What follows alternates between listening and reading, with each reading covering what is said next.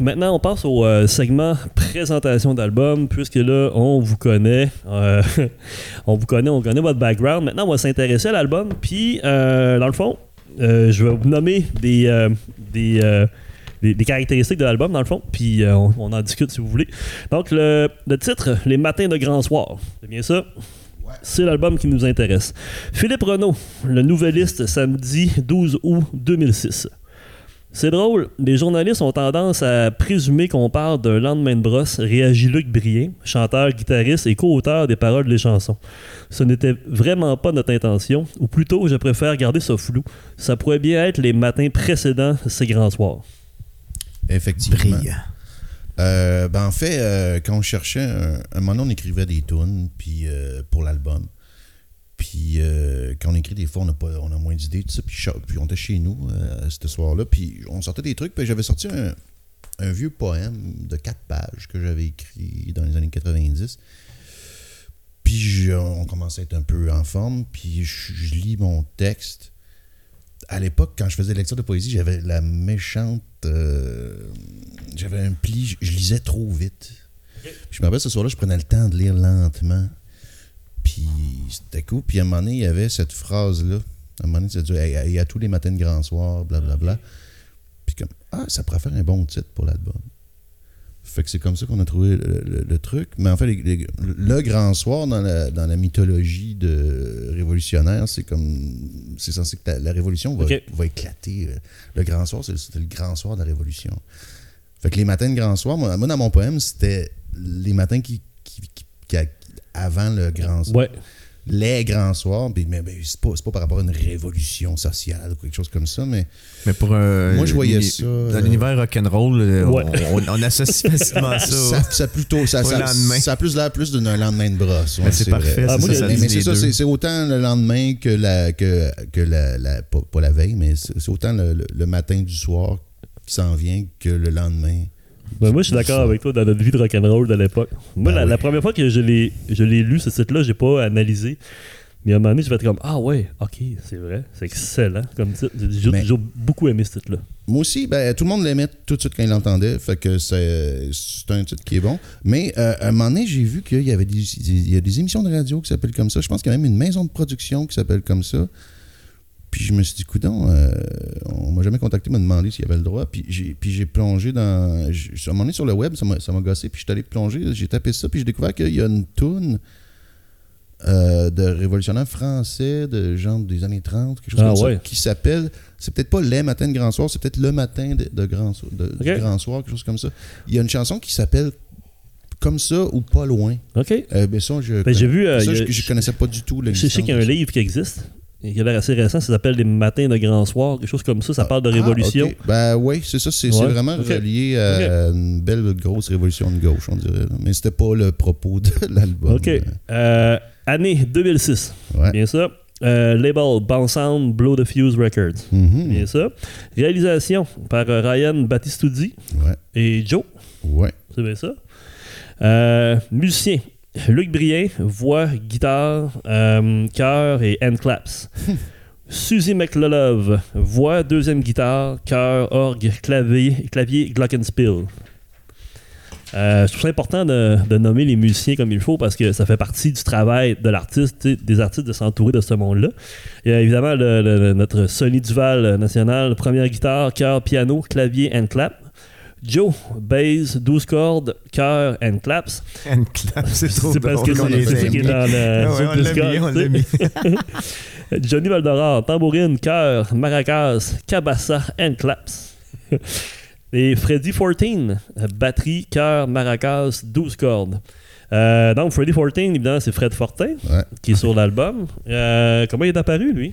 Il y a eu une époque qu'à tous les mardis à l'ESCO... avant, je pense, le premier album des Breastfeeders, ça c'est le deuxième, que la moitié des Breastfeeders, à tous les mardis, on jouait à l'ESCO, qui était un soir normal, mais on s'appelait Les Miséras. OK.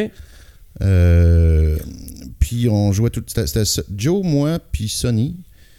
Puis on engageait toujours un drummer différent. Puis on, c'était engagé? Pas ben, c'était pas payé. Ouais. J'étais comme si ça te tentait. De la visibilité. Puis à un moment donné, Sonny me dit « Ah ben, à soir, Fred Fortin, ça y tente, il va être là. » Fait que j'étais comme ouais, « Fred Fortin, ouais. » J'étais un peu impressionné. Grosse pointure. Ben ouais, puis après la presse. Puis c'était le fun parce que des fois, comme justement, la fois qu'il était venu jouer... Gilles Langevin était là, puis j'étais comme, hey, ça te tente de jouer de la guitare? Pas en tout, man. J'aime ça ce que vous faites, là, tu sais. Je suis content d'être dans le public. Fait donc, on a connu Fred comme ça, puis à un moment, on cherchait un drummer, puis je sais pas d'où il est arrivé, mais il était comme, ben, moi, ça me tente. Si vous avez pas de drummer, j'embarque. OK. Fait que, yes. Puis il était combien de temps avec vous? Est-ce qu'il a fait, juste l'album ou il a tourné?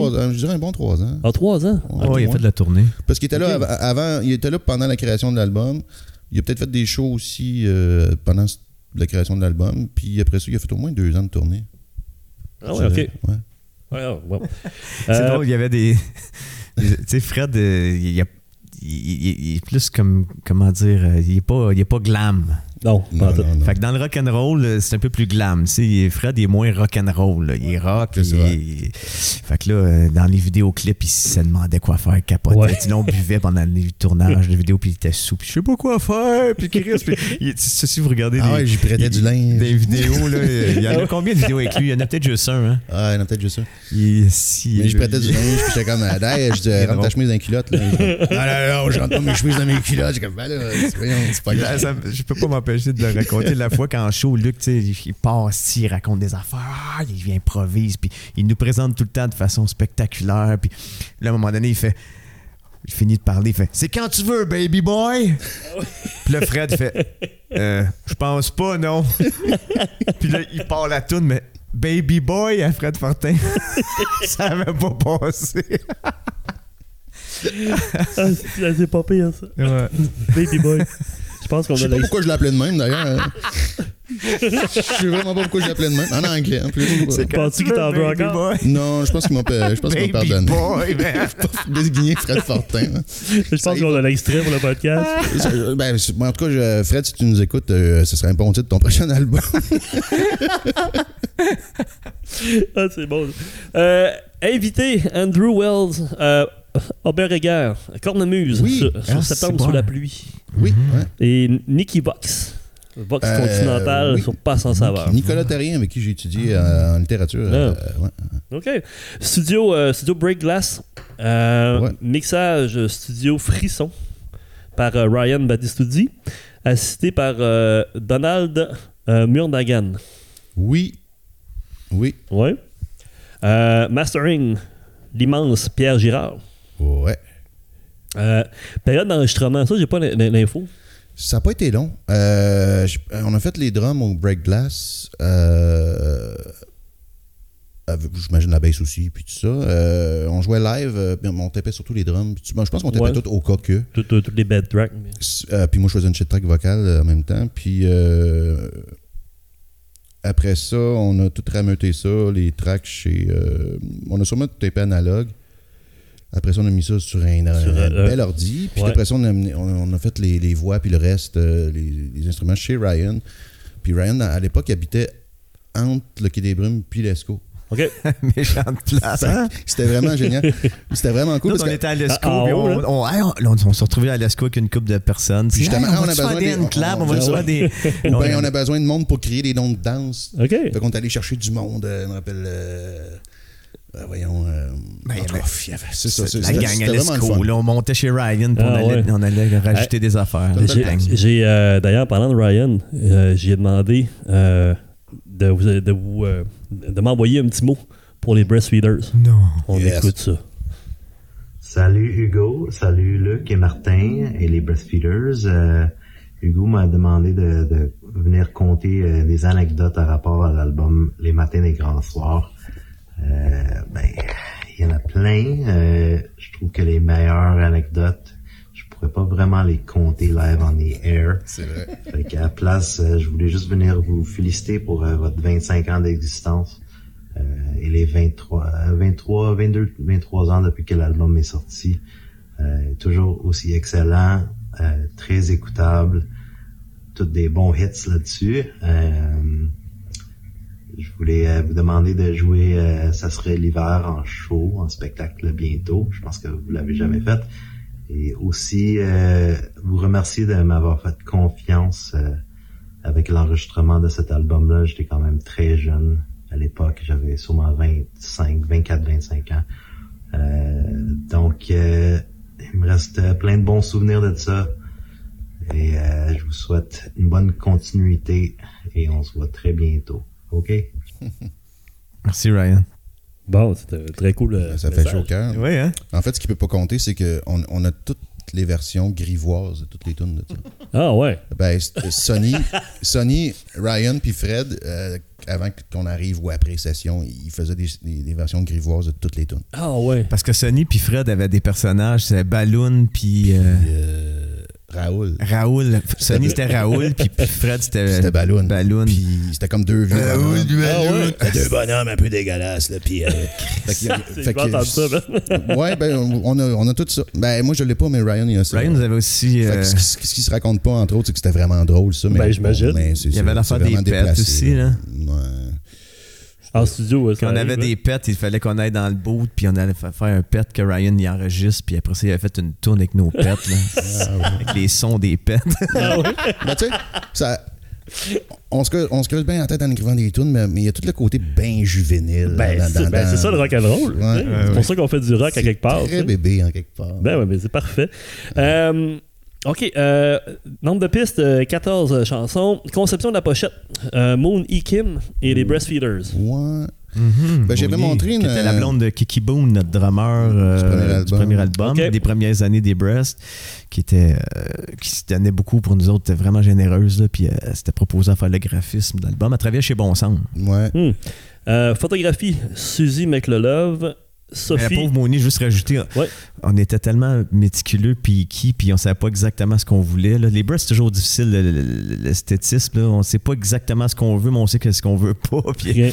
Ça, c'est pas tout le temps facile pour les collaborateurs. Mais la pochette est belle, par exemple. Super belle, mais je me souviens que des petits détails. On la gossait, Moni. Là.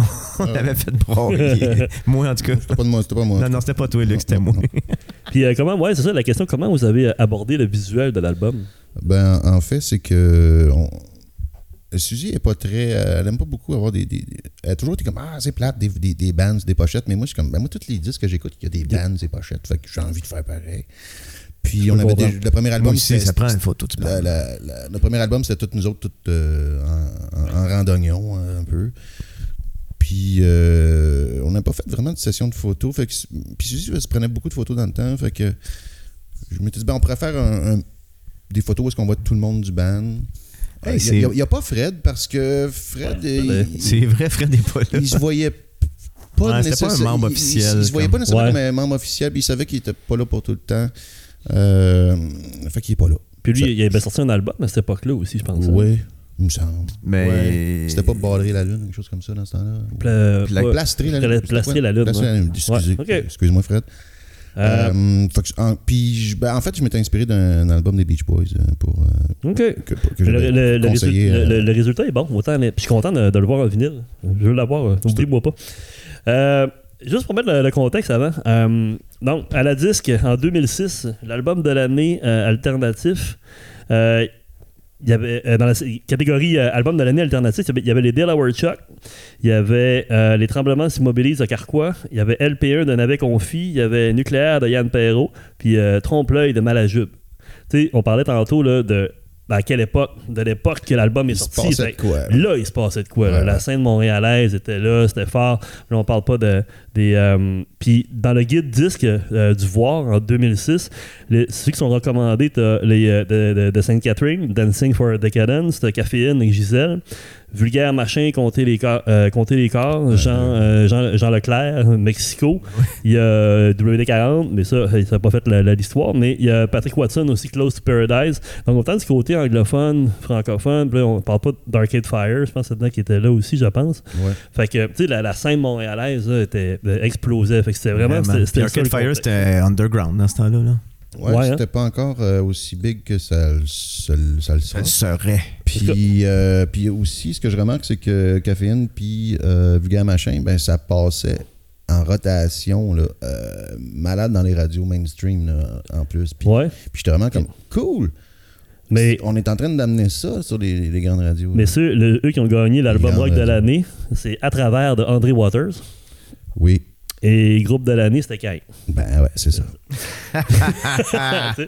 On se demande tant que le monde... C'est plate, la musique au Québec. Ben oui, oui. Parce que Chris, qu'est-ce que t'entends, c'est tout ce monde-là. Ben ici, il y avait quand même... C'était hot, là. Ouais. Donc, si tu demandais une phrase pour décrire le groupe à ce moment-là, qu'est-ce que ça serait? Au moment là, d'enregistrer l'album ou l'apparition, vous étiez en feu, vous étiez... Ben, c'est l'album qu'on a fait le plus rapidement, puis... Ah, c'était à l'époque chier des tunes. Oui, ah ouais, chier des tunes. Joe nous dit chier des tunes, c'est comme ben moi quand j'écris des tunes, il était impatient. Je pense pas il était impatient, puis c'est pas le gars qui écrit les textes là, dans la vie, c'est pas un gars qui lit tout ça, mais c'est un gars qui est dans la musique, puis dans l'action. Fait que les actrices, ça prend des tunes, maman, c'est chier des tunes. On a été rapide. Chier des tunes, mais capoté. Mais on a été rapide parce que ça c'est l'enregistrement s'est fait en 3 mois parce qu'on a fait les c'est ça, je disais, on a fait la base pendant l'hiver, puis au printemps, on le faisait, puis c'était fini genre le 1er juin. Okay. Puis on a pu le sortir, ça c'est quand? On l'a sorti au mois d'août. C'est la seule fois qu'on a été dans les 10 meilleures ventes au Québec, okay. Parce qu'on l'a sorti genre une semaine avant tout le monde.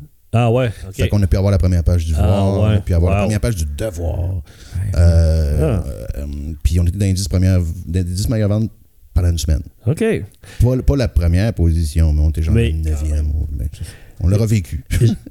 Prochaine question. Peut-être pas le genre de question que vous faites poser souvent, mais moi, j'aime bien ça la poser de plus en plus. Comment finance-t-on un album comme celui-là?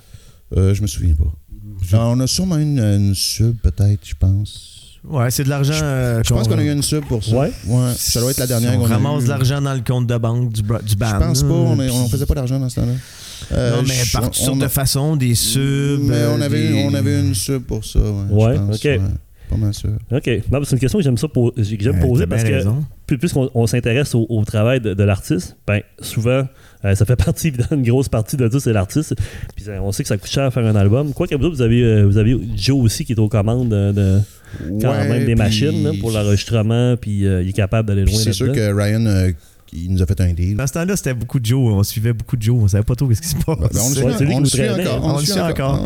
Mais c'est lui qui sait où est-ce que nos guitares sont. Il est plus stable. C'est lui qui change mes cordes. C'est une bête, les gars. C'est une machine. Mais c'est une légende. Segment, ils nous ont dit, je suis allé chercher les critiques de l'époque.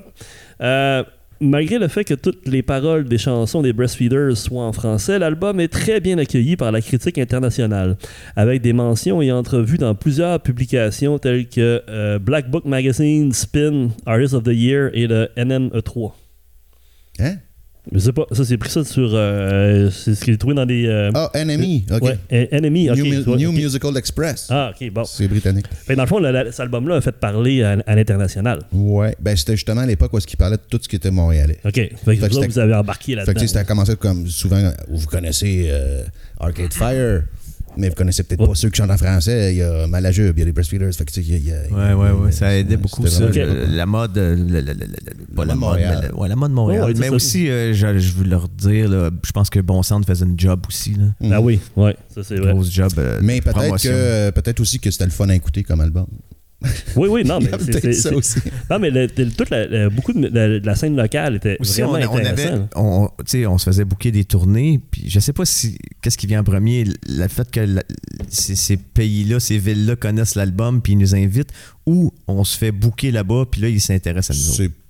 C'est un mélange des deux. Ouais, mais ça, de se faire booker une tournée, puis là, ils checkent l'album, c'est sûr que ça joue. Là. Ouais, ben nous, on a toujours une vision, comme à un moment donné, j'avais lu à un moment donné, ils ont déjà essayé de percer aux États-Unis. J'ai pas essayé de percer aux États-Unis. J'étais allé jouer aux États-Unis parce que j'étais booké aux États-Unis. J'étais allé travailler, j'étais faire mon travail. T'sais. Et vous êtes allé jouer aux États-Unis, donc ça a intéressé les médias au Québec. C'est ça. Entre autres, ça vous donne une certaine crédibilité parce que. Tu t'en vas jouer. Ben, on riait de ça avec Malajube dans le temps. On partageait souvent les scènes dans cette époque-là. Puis, ben oui, c'est drôle ça. On s'en va jouer dans un bar à Boston. Il y a un bar où est-ce qu'il y a genre 60 personnes qui peuvent entrer. Il y a 60 personnes, puis là, à Montréal, c'est comme « Hey! Ils jouent à Boston à soir! » Tandis qu'au Spectrum, il y a comme des milliers de personnes. Mais bon, c'est bien plus cool de jouer à Boston. Philippe Renaud dans la presse consolide ce nouveau disque est infectieux. phonie funiculaire en dansant le ya et tout va pour le mieux dans le pire des mondes sont de vraies bombes, un pas de géant. Donc vous sentez une progression entre le premier et le deuxième parce qu'il y a vraiment au niveau sonore, on va l'entendre plus tard. Ouais. Au niveau sonore, il y a vraiment une grosse différence avec le premier. Là. Ben, le premier, on l'a tapé comme live sur un 2 pistes. Ouais, le premier, il est plus raw. Il est plus. Il est peut-être moins original dans les compositions, mais. Mais c'est comme l'album le plus aimé, encore des fois, le premier. Il y a des puristes. Les puristes, c'est le premier. Ça, mais moi, c'est vraiment celui-là. Il est plus low-fi. Ben, il est très low. Ben, je ne veux pas insulter ceux qui l'ont enregistré, mais c'était voulu de même. C'était voulu comme ça. C'était assez low-fi. Puis moi, c'est ce que je voulais aussi. Lui, il y a plus d'arrangements. Puis les grosses prods, ça m'écœurait au premier album. Donc, je voulais faire de quoi d'assez low-fi. Puis après ça, par contre, quand on commençait à se faire parler de nous, puis que j'entendais les autres bandes à radio, je suis comme, hey, ça sonne pas pire. Fait qu'on, ça me tentait d'avoir un album qui sonnait plus. On était plus assurés aussi dans la livraison. Oui, mais il sonne plus, mais il sonne vraiment rock, vraiment. C'est un album que je considère un peu crotté. Là, c'est barre. Oui, c'est crotté. Oh, ta voix là-dessus, je tiens à te le dire, Luc. Ta voix est magnifique là-dessus. Oui. T'as vraiment une voix. Moi, je constate une des meilleures. Oui. Non, mais merci, mais c'est parce que je voulais dire quelque chose. Non, mais t'as une des plus belles voix au Québec pour le rock. Non, mais je te dis là. Non, mais c'est sincère. Moi, j'écoute cet album-là, puis ta voix me fait halluciner là-dessus. Il y a vraiment du style. J'avais trouvé que c'est hallucinant. Mais j'avais compris comment chanter en studio. Le premier album, je connaissais encore mal ma voix. C'est mon premier band, les Breastfeeders. Avant ça, t'avais jamais chanté dans un micro? J'avais jamais chanté dans un micro, non. Puis j'avais joué à chanter en masse, mais j'ai appris à jouer de la musique dans le métro. Puis c'est peut-être pour ça que je chante fort. Okay. Puis mais le premier album, je l'aime, mais j'ai pas regardé l'écouter parce que j'aime pas ma voix. Mais là, à force de faire des shows, j'ai fait des centaines de shows quand je suis arrivé avec cet album-là, donc je savais comment m'y prendre. OK, ouais, mais ça paraît parce que ta voix est hallucinante, un rock, une belle texture, est agressive, parce que c'est quasiment, je dirais pas punk, mais il y a très, très rock, je trouve, comme voix. En plus, ton accent, parce que quand même, tu chantes pas en joual. Non. Tu chantes un peu à la française, avec un léger accent dans le fond. Les Français trouvent que je chante en canadien. Ouais, non, mais c'est très canadien. Non, mais ce que je veux dire, c'est comme t'imites pas les Français, mais comme un Français un petit peu plus international. Ça, c'est un autre petit détail. C'est parce que on écrit pas en joual, puis nos tunes. Notre rythmique est très carré. Ouais. C'est parfait. Mais l'influence était plus franchouillarde sur le premier. Au début, il y avait des tunes genre. Il y avait des termes. Qu'on ne dit pas au Québec qu'on utilisait. Luc la jouait à la française parce que c'était un peu léger, on niaisait. Ouais. Luc, quand c'est ça. Il s'amusait à jouer le français là, qui chante là, des débuts là, quand on niaisait dans la cuisine. C'est un peu ce que j'écoutais aussi. Avec les années, avec les albums, on a voulu faire disparaître un petit peu ça tout en gardant son style. Parce que les paroles font vraiment pas de français non plus là-dessus. Là. Non, mais c'est pas écrit. Quelques mots, peut-être. Je sais pas. Okay. Mais il n'y a pas de terme qu'on dit pas ici. Okay. Il y a des mots rares. Sauf les lupanards des ruelles. Ouais, mais ça, on en parlera quand on présentera la Fred. Ah oui, il n'y avait pas ça? Je sais pas si c'était ironique, mais il disait, moi, le lupanard des ruelles, j'aime tellement ça. Ah, il aimait ça. Mais c'est ça qu'il disait, mais j'ai jamais su s'il niaisait. En tout cas. Oh. Ben j'en parlais au début tantôt. Donc, je pense que il y a le Nerve Magazine Vancouver. The fact I don't understand any of the French lyrics makes it all better to snap, shimmy and shake too. It makes me want to fill my apartment with as many humans as possible, get a keg and crank the player and mad dance all over the place. Hmm? Je pense que ça résume bien l'album, ça donne le goût de rassembler le monde. C'est un baril de bière. C'est le message de Madame Grandsoir, la révolution des kegs. Ouais, puis ça paraît aussi dans l'agressivité. Regarde, juste une dernière question avant, est-ce que vous réécoutez souvent vos albums? Non. Parce que l'exercice, je sais pas si vous avez fait l'exercice pour le podcast. Non, je l'ai pas écouté. Non, j'ai pas pris le temps, mais moi je réécoute de temps en temps. Tu sais, j'ai des moments là, puis des fois des fois j'aime pas qu'est-ce que je l'écoute, je suis comme ah, puis d'autres fois je suis comme c'est génial. C'est bizarre, mais ouais, je me suis retapé ça de temps en temps. Moi même on en parle, on en rit là, je suis peut-être celui qui réécoute le plus. Peut-être parce que je suis moins présent, tu sais, je fais juste puis les textes, là, mais je sais pas, peut-être parce que si j'étais le chanteur, je serais peut-être plus... Quoi que je dis ça, mais on a une nouvelle tune que c'est moi qui chante, qui est pas encore... en disque, mais qu'on a enregistré. Puis ben, j'aime bien ça l'écouter. Ah ouais? En tout cas, on va forcément le refaire après, pour le prochain segment. On fait une pause avant d'attaquer le dernier bout. D'accord. Oui. De retour avec le segment qui nous intéresse, le segment une chanson après l'autre. On commence avec... on va la mettre au début. La première du disque. On y va dans l'ordre? On y va dans l'ordre. Une tonne après l'autre. Viens avec moi.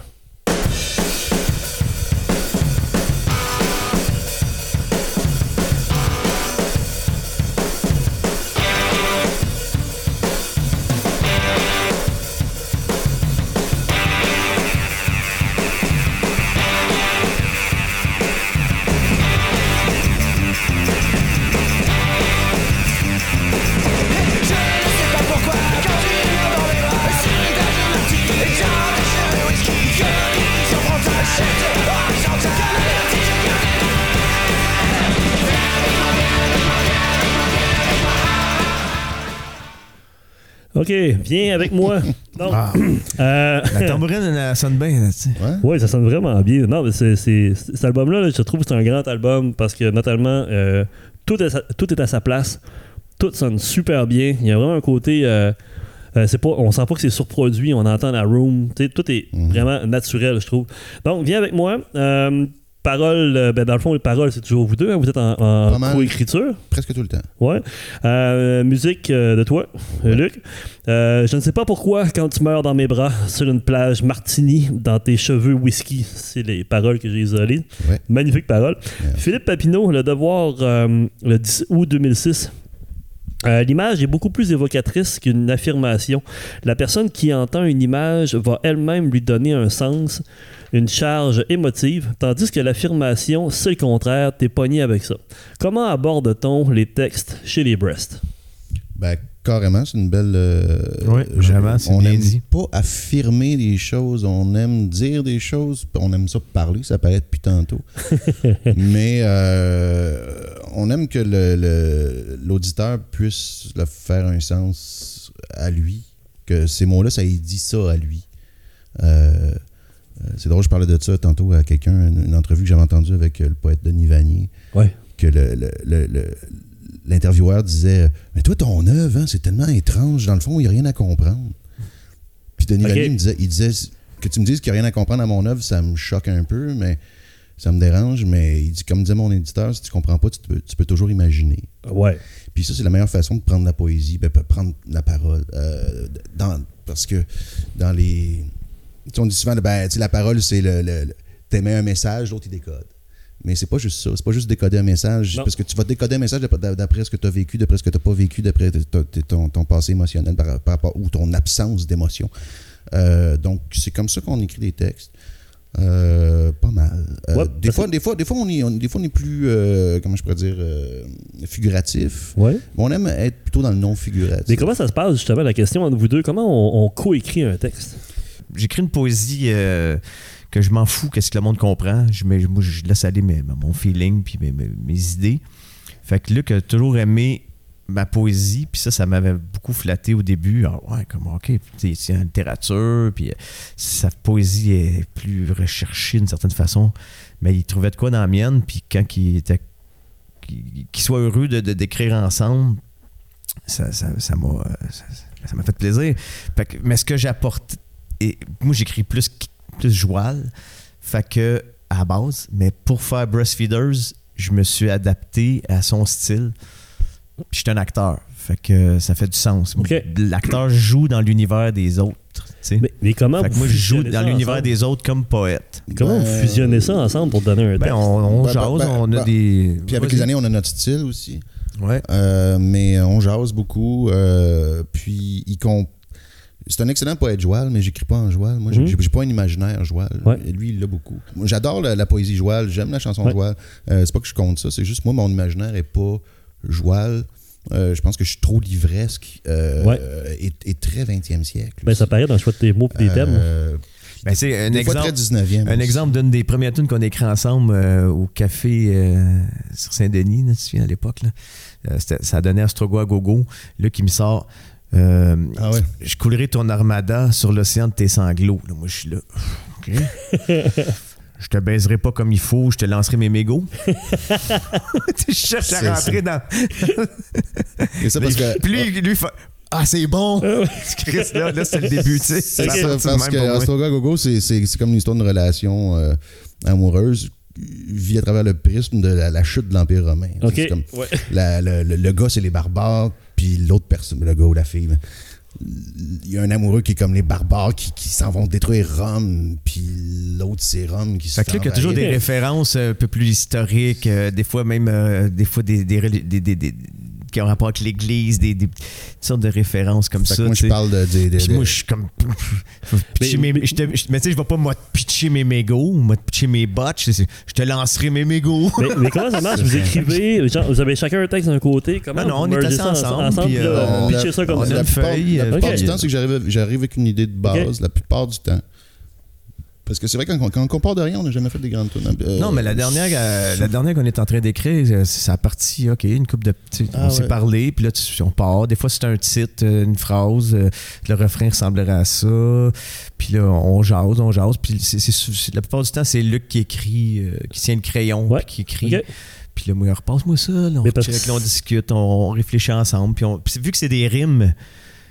c'est plus facile. C'est la grande différence, c'est la différence avec la poésie, c'est que la chanson rime, la poésie rime. Là, on aime ça. Le beau texte se tienne. T'sais. Je veux dire, on vient de la poésie avant d'être des paroliers. Ouais. Fait qu'on pense les textes comme un poète le pense. C'est-à-dire qu'il faut que ça se tienne, il faut que la mature se tienne. Il ne faut pas qu'il y ait de trucs que ça marche pas. T'sais, on philosophe en écrivant. Puis moi, des fois, je suis dans les détails. Des fois, il part dans des...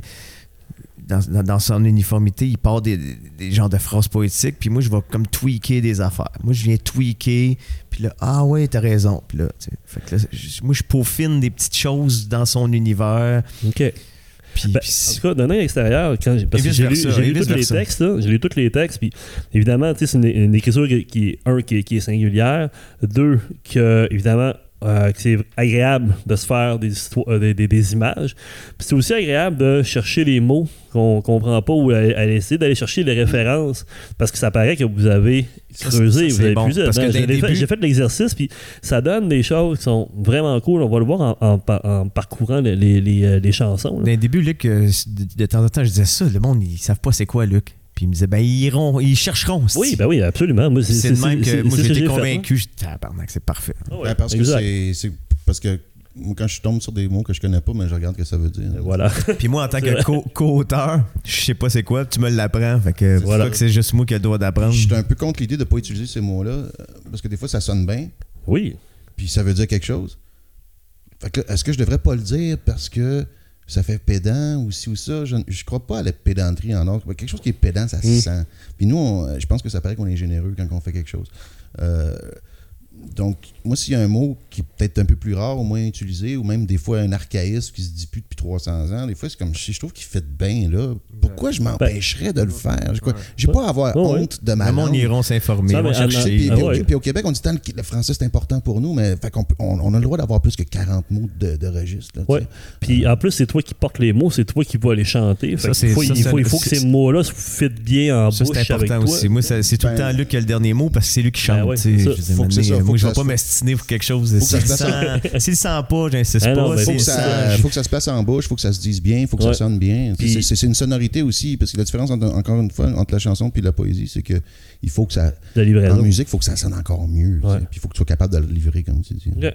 Puis si on vient avec moi, les paroles... Ben ça, c'est drôle parce que en fait, ça faisait un an qu'on faisait le premier album en show, puis à un moment donné, je me disais, ça serait cool d'avoir une toune... typique pour starter les shows, c'est-à-dire, puis j'avais proposé ça au band, je dis, ben tu sais, genre la beat part, la guitare rythmique part, la deuxième rythmique à suit, après ça il y a un fuzz qui embarque, après ça la bass embarque, après ça la voix embarque. Puis là, j'ai pensé à une tourne, là, c'est juste un sol, là, puis après, puis le refrain, ça serait viens avec moi. Fait qu'on a commencé à la faire, fait que les premiers shows quand je faisais viens avec moi, j'improvisais les paroles. OK. À tous les shows. Ah ouais. Okay. Je disais tout le temps n'importe quoi. qui me passait par la tête, live, au premier tune, j'oserais plus faire ça. Ben, j'avoue, c'est risqué. J'ai plus assez de courage de faire ça. Mais dans le temps, je l'avais, on faisait juste ça, de la musique. Ouais. Puis c'était le fun. Puis à un moment donné, quand il fallait faire un album, puis qu'on se demandait qu'est-ce qu'on peut dire, on a tellement dit d'affaires sur le premier album, ben on s'est fait comme payer une fin de semaine, ben pas payer, mais on nous a isolés d'un chalet pendant une semaine. OK. Puis le premier soir qu'on est arrivé là... Juste nous deux. Ouais, juste nous deux. Puis moi, puis Johnny Martin, Johnny m'avait dit, occupe-toi de la bouffe, je m'occupe de l'alcool. On est allé se faire porter là par Alex Laferrière, le scénariste de Félix Leroy. C'est Alex qui nous a emmenés. Ouais. Puis il y avait Karine, puis Suzy qui étaient venus. Fait on arrive là, puis le gars qui nous passait le chalet, il avait dit, ben la clé est à telle place. Fait que là, on arrive là le soir, c'est le début de l'automne, il fait pas chaud. On arrive là, puis la clé est pas là. Oh. Mais on avait avec nous Alex Laferrière, le gars qui a toujours une solution. Fait que là, Alex fait le tour du chalet. Ah, il y a une fenêtre, il m'a le fermé. Fait il réussit à ouvrir la fenêtre. Puis, ah ouais, puis j'avais, parenthèse, cette tune-là était linéaire, puis j'étais comme ça prendrait un bridge à un moment donné. Okay. Puis, au chalet, on va écrire les paroles parce qu'il faut pas que j'arrive. Fait que Alex Laferrière, il rush la fenêtre, il réussit à. Je me souviens même il ouvre pas la fenêtre, il rentre, ou je sais pas où on avait pris une fille plus petite. Non, il était assez grande, les filles. C'est peut-être toi, mais en tout cas, quelqu'un rentre par la fenêtre. Ça devait être moi. Ça devait être toi, on a choisi le plus petit. Le plus petit, le chat. Ouais.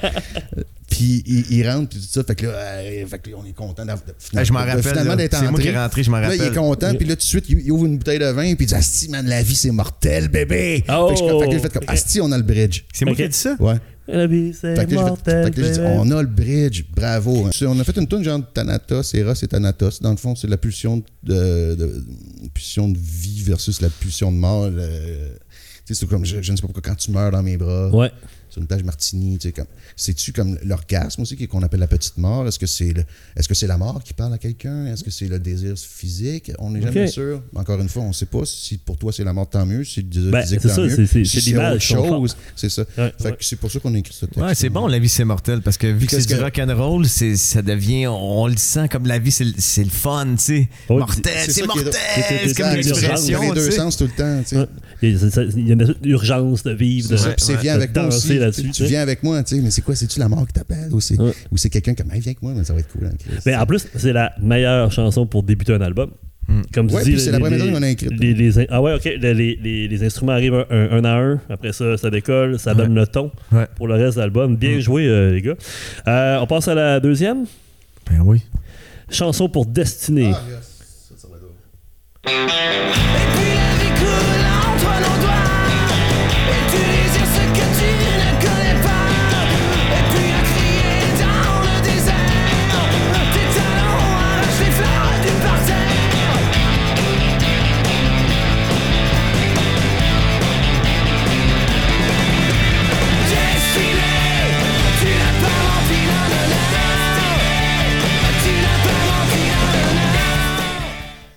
donc, chanson pour destinée. Musique Luc Brien et Suzy McLelove. Les paroles que j'ai isolées, c'est « Et puis la vie coule entre nos doigts et tu désires ce que tu ne connais pas. Et puis crier dans le désert, tes talons arrachent les fleurs du parterre. » Encore Philippe Papineau, Le Devoir dissous 2006. Parce que moi, je trouve vraiment que le son de ta voix sur cet album-là est hallucinant. Je cite Joe. Il s'est même acheté un micro juste pour ça. Un micro d'Elvis, un RCA 44. Un micro à ruban qui capte des deux côtés. Il l'avait déjà essayé durant notre première session au studio Victor et le grain de sa voix ressortait vraiment bien. Je pense que le « il », c'est Ryan, c'est pas moi. Je me suis jamais acheté de micro de ma vie. Ça doit être Ryan qui avait acheté ça pour moi, ou en pensant à moi. Ouais. Je me rappelais plus de ça, c'est vrai. Je me rappelais plus de ça. T'as enregistré l'album avec ce micro-là? Je sais pas si toutes les tunes, mais j'imagine plus quelques-unes. Ouais. Comment on a composé la tune, c'est drôle. Ben, c'est-à-dire que c'est arrivé en deux shots. C'est qu'à un moment donné, j'étais arrivé au local pour présenter une nouvelle tune.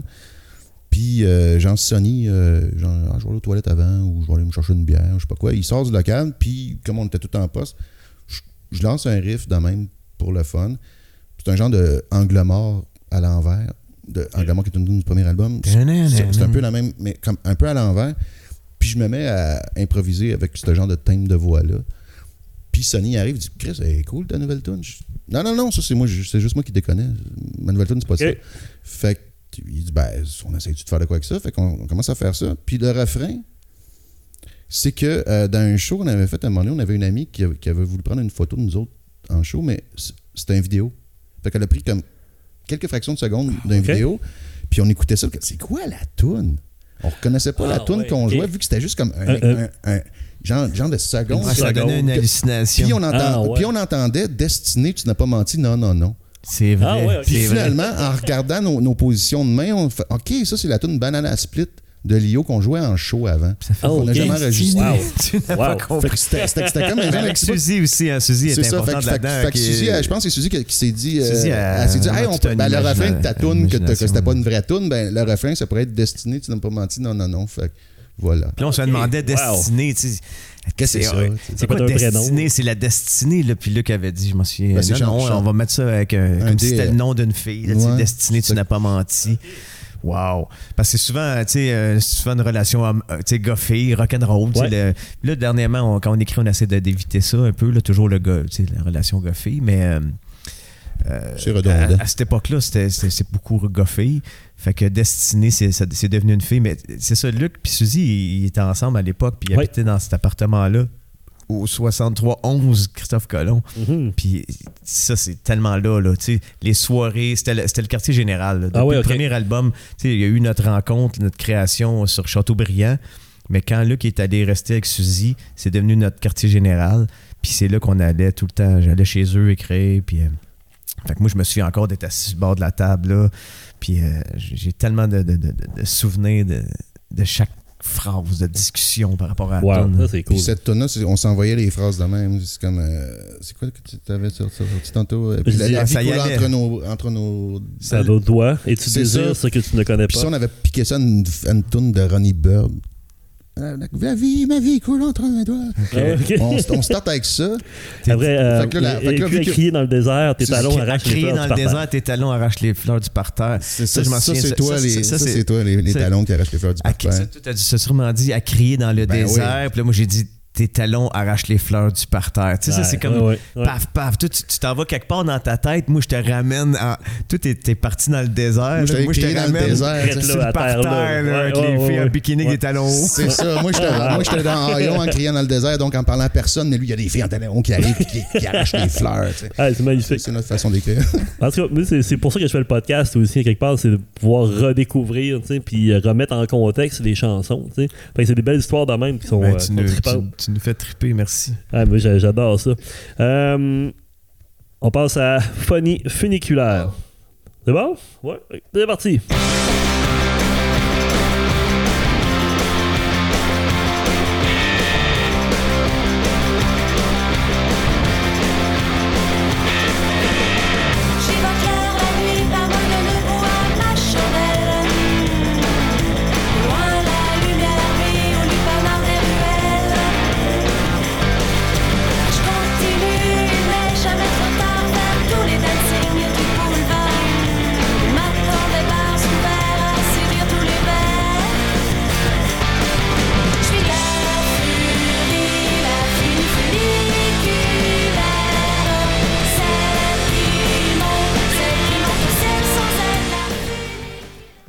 Alors, Phonie funiculaire, ça a été l'extrait de l'album, hein? Le premier extrait, non, le deuxième extrait. Il y a un clip pour celle-là. Oui. C'est ça. Les paroles que j'ai isolées, puis là, c'est cool parce que c'est exactement ce qu'on parlait tantôt. Ah, les lupanards. Écoutez-moi, mes pauvres airs, j'atteins l'empiré sans jambes en l'air, et lorsque le plancher dégringole en perdant le pied à la fiole, dans les vapeurs de l'Eucharistie décadente, il n'y a pas d'enfer puisque j'ignore la descente. Ouais. C'est quand même bien, là. Les paroles-là sont... Ce texte-là, il est fourré. Ouais. Puis j'ai cherché quelques mots juste pour être sûr de comprendre. Les mots écrits. Là, c'est parce que Luc, on peut le dire, là, Luc, ses parents, ils étaient religieux. J'étais à la messe quand j'étais petit. La religion faisait partie. C'est pas des freaks de religion, mais la religion, si à votre affaire côté église, là, vous alliez à l'église de façon respectueuse. Mais c'était tout. Oui, respectueuse, oui, mais c'était tout. Je veux dire, on parlait jamais de religion chez nous. Mais c'est ça qui vous forme, tu sais, comme. Oui. Puis, mais comme historien, en tout cas, tu sais. t'as la religion, l'histoire du... les références oui, mais il y a aussi de la mythologie grecque, là, mais il y a aussi de la mythologie grecque là-dedans, dont l'Empire. Ah oui, ouais, c'est comme une affaire de ça. C'est pas juste le catholicisme. D'ascension aussi là-dedans, ça part de montée, oui, descendre. C'est ça. Il n'y a pas d'enfer parce que j'ignore la descente. Oh, ouais, c'est ça, quelqu'un exactement. Qui est tout le temps ben moi, c'est des textes que j'ai aimé redécouvrir. Moi, je ne suis pas quelqu'un de texte, mais en faisant le podcast, j'ai pas le choix de lire les textes puis de m'attarder. Puis à toutes les fois, je fais des super belles découvertes. Puis j'aime beaucoup les images là-dedans. Tu dis, toi, vous avez formé un couple pendant plusieurs années quand même, hein? Oui, oui. Puis comment c'était votre relation dans le band? Mais moi, je peux dire que le reste du band regardait beaucoup, attendait beaucoup de vous. Vous étiez comme le noyau un peu à ce moment-là. Quand vous étiez en couple, il y avait quelque chose de noyau un petit peu. Puis s'ils habitent ensemble, c'est les deux qui chantent, c'est les deux qui composent. C'est sûr qu'on était comme chier des tounes. Ouais, mais non, mais c'est pour ça que je parle. Parce que vous deux, c'était les textes ensemble. Ouais, ouais. Puis toi, Suzy, est-ce que vous composiez pas mal ensemble? On n'a pas souvent... composer de la musique ensemble, on s'est peut-être déjà donné des cues, mais il n'y a pas beaucoup de tunes où est-ce qu'on a les deux, on a des crédits. Okay. Comme ça, c'est une tune à elle, il me semble. Oui, c'est juste oui, la tune à Suzy, oui. Mais c'est drôle parce que Fini Funiculaire, à l'origine, c'est une des premières chansons que j'ai écrites à l'époque du scandale, puis tout ça. Ah oui? Puis oui, c'était moi qui la chantais. Puis le texte n'était pas tout à fait pareil parce que j'étais tombé sur un dictionnaire d'argot parisien du 19e siècle. Oh, OK. Puis j'étais allé chercher full mot bizarre. OK. Excuse-moi d'avoir ramené ça à la religion. Ben, c'est pas grave. Mais non, mais ça parlerait de religion déjà. Mais ben, pas de religion, mais il y avait des références à la religion, l'Eucharistie décadente, tout ça. Oui. Puis j'avais écrit ça pour le premier. Puis on l'a jamais fait. Okay. Puis à un moment donné, Suzy est arrivée avec cette musique-là. Puis je me suis dit, ben j'ai un vieux texte qui pourrait fitter avec la musique. Mais il y a des vieux mots d'argot parisien du 19e siècle un peu gossants qu'on personne ne va comprendre. On en a regardé quelques-uns comme lupanard. C'est ça. Ouais. Mais ça se disait au 20e siècle aussi. Fred, il le dit tout le temps à cette heure. Mais, à cette heure, il va au lupanard. Il se promène dans les ruelles au lupanard. C'est ça. Mais, ça ferait un beau nom de bar. Mais c'est ça, c'est encore une fois, c'est comme un genre de hasard, comme l'automne d'avant aussi.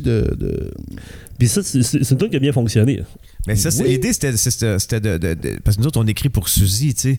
Fait que c'est d'y donner des sujets de tunes. C'est pas toujours, tu sais, c'est nous autres qui écrit pour elle. C'est quelque chose, là, c'est un mandat, si on veut. Là. Fait que là, celle-là, de l'amener, Suzy, en la connaissant... T'sais, elle aime ça, elle la boit plus, Suzy, mais à l'époque, là, prendre un verre, puis c'est comme une magicienne, Suzy, puis atteindre je sais plus c'est quoi exactement, mais tu sais, c'est pas... J'atteins l'empirer sans jambe à l'air. C'est au-delà de... C'est pas une pitoune, c'est pas une fille facile. Non, pas tout. C'est comme...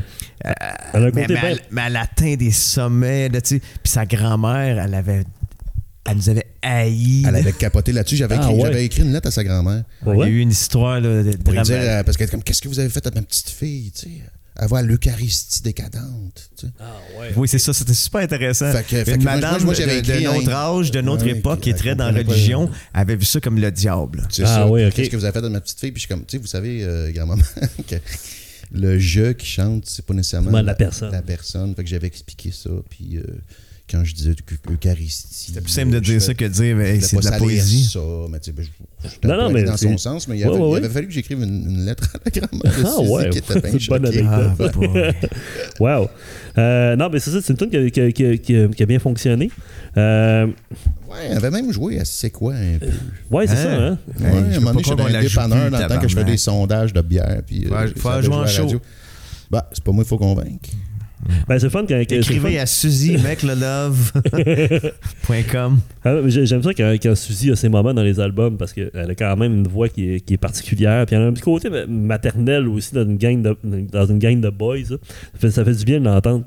La prochaine chanson, souvent moi je dis j'entends une chanson puis je dis ça c'est vraiment une des meilleures tunes du monde. Ça c'est une de mes tunes préférées à vie. Parce que, puis je suis très sincère que quand je dis ça, la première fois que je l'ai entendu, j'ai capoté. Parce que c'est une tune qui est super originale dans sa structure, dans le beat au début. Le son des guitares, ta voix est hallucinante, les chœurs sont vraiment bons. Il y a quelque chose de vraiment particulier dans cette chanson-là. Puis je l'ai écouté à peu près au moins 200 fois, cette chanson-là. Puis je l'aime beaucoup. Alors, on va l'écouter, c'est « Tout va pour le mieux dans le pire des mondes ». Avec le beat de Fred, impossible. Ça.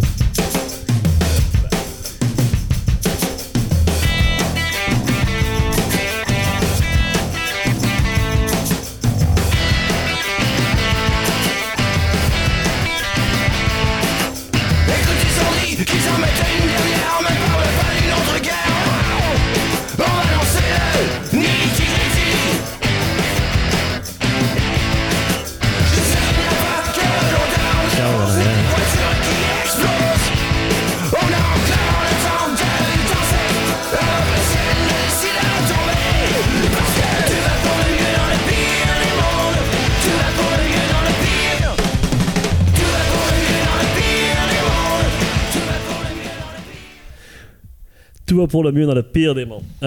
Puis je dis ça parce que je le pense vraiment. Pour moi, c'est vraiment une des meilleures tunes de rock qui a été faite au Québec. Merci. Elle a passé à 2 shows de pas exister, cette tune-là, en plus. Pour vrai?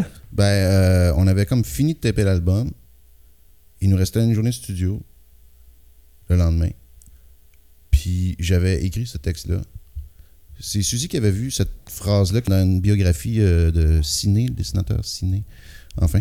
Puis elle était comme, ça serait un bon titre pour une tune, je suis d'accord. Puis à un moment donné, on avait écrit ce texte-là, mais on n'avait pas de musique. Puis même qu'on désespérait de trouver une musique, on l'a même prêté à Farina, Alexandre Farina, ouais, à certains autres auteurs, compositeurs, pour trouver quelque chose. Puis personne ne trouvait rien. Puis le dernier soir, avant la dernière journée de studio, je pensais à toutes les tunes qu'on avait faites. Puis je me disais, il me semble qu'il manque un genre de petite tune garagie là, en mi. En mi. Fait que j'ai fait ces accords-là. Je me suis dit, OK, ça fit avec ça. Puis le refrain, c'est là que j'ai eu l'idée de « Tout va pour le mieux dans le pire », de le couper. Ouais. Fait que le lendemain, j'étais arrivé en studio, j'ai présenté ça au band, puis on a joué ça. Puis ça allait bien, puis à un moment donné, Ryan, il arrête le truc, il dit « Ça ressemble trop à The Hives ». Ah, OK. Puis Fred, il dit « Attends une minute, on va faire en sorte que ça ressemble pas à The Hives ». Il a cassé le beat. Fait qu'il a dit laissez-moi penser 2 secondes, puis il a fait ce beat de débile là qui suit ta guitare. Ouais, mais comme tout puis Fred, c'est un gaucher qui joue en position de droitier. Il joue ouvert. Hein. C'est ça, fait que c'est pour ça qu'on la joue plus tellement, parce que personne n'est capable de faire ce beat. Moi, je sais. En m'emmenant tantôt, j'étais en char, puis je faisais le beat, puis j'ai allumé, je fais c'est vrai, tu sais, Fred il joue ouvert. C'est ça. Fait qu'il y a une position pas normal, puis ben, il y a son talent incroyable aussi derrière. C'est clair. Mais c'est ça, fait que ça a vraiment passé proche de pas exister, cette tune-là. Puis je pense que l'éclair de génie de la tune, c'est vraiment Fred Fortin. Ben, il y a le solo aussi à Sonny qui est vraiment hot. Puis moi, j'adore le playing de Sonny sur cet album-là, il est vraiment bon. Mm-hmm. Puis il fait comme 2 solos en même temps. Puis aussi la finale. Il y a un changement de tonalité. Oui. Tout va pour le mieux. Avec Suzy qui chante à la fin pour la finir. C'est magique. Mais je trouve que la voix de Suzy dans le refrain, là, ça marche au bout aussi. On entend Suzy, elle sort, tu sais. Ça ressort dans le refrain. Là. Oui. C'est malade. Puis toi, comme drummer, t'es capable de le faire, ce beat-là? C'est dans mes projets. T'as-tu essayé déjà un petit peu? Non, mais comme je disais tantôt à Luc, je l'ai décomposé dans ma tête. Je pense que je serais capable de faire. Parce qu'on a eu plein de drummers, là, puis... mais c'est toujours le truc qu'il a de la même... Hein? Parce que Fred, il joue ouvert. C'est ça, il joue ouvert. On peut plus jouer cette tune-là, quasiment. On l'a fait-tu, là? Non. Parce que le problème, que nos drummers sont pas capables de... Non, c'est ça, c'est le problème, c'est pas le temps de le jouer, mais c'est de la faire sonner, c'est de la faire groover, ce beat-là. Ben exactement. C'est ça qui est plus... C'est ça. Parce que tu peux y arriver, là, tout, mais... Puis... Si t'es pas à l'aise, ça marche pas. Ouais. Non, s'il y a un petit croche là-dedans, ça fonctionne pas. Fait on salue Fred Fortin. Bravo. Vraiment. Fred. Il vous a mis dans le trouble. Donc, les paroles, je sais qu'il... Baby boy. Je sais qu'il n'y a pas que l'odeur des roses, ni celle des voitures qui explosent. On a encore le temps de danser avant que le ciel se décide à retomber. Tout va pour le mieux dans le pire des mondes. Vraiment fantastique. Ouais, ben en fait, ça parle de le monde n'est pas super génial, mais on peut peut-être profiter des petits bouts de vie qu'on a pour en profiter. Ouais. Ouais, mais c'est parce que une tune qui est quand même agressive. Tu sais, c'est ça. Ben, c'est comme mon petit speech pareil, du début, ouais. Là. Tu sais, mon petit speech du début qui décrivait un concert des Breastfeeders, pour le peu que j'ai vu.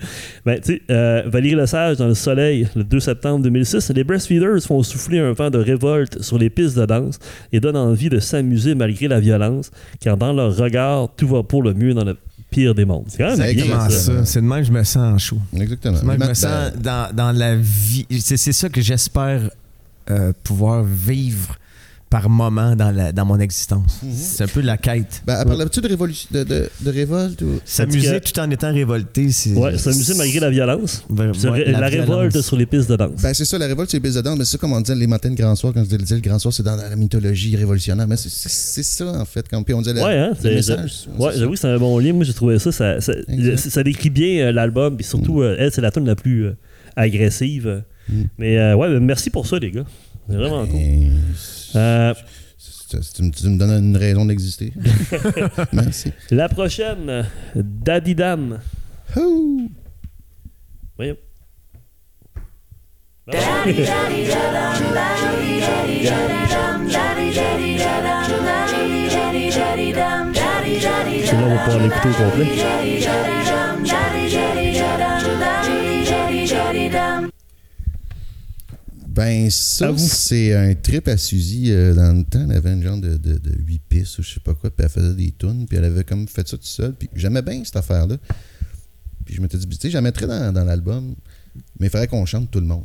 Fait que finalement, on a tous eu une partie vocale là-dedans. Ce qui est génial, c'est pas juste, ça a beau être comme presque anodin, mais c'est tout un travail de studio, mais c'est cool, fait que c'est pas, on te prend pas la tête, mais on est tous là-dessus, on a tout pensé, on a tout un petit quelque chose, là, on fait un petit coup, un tadidana.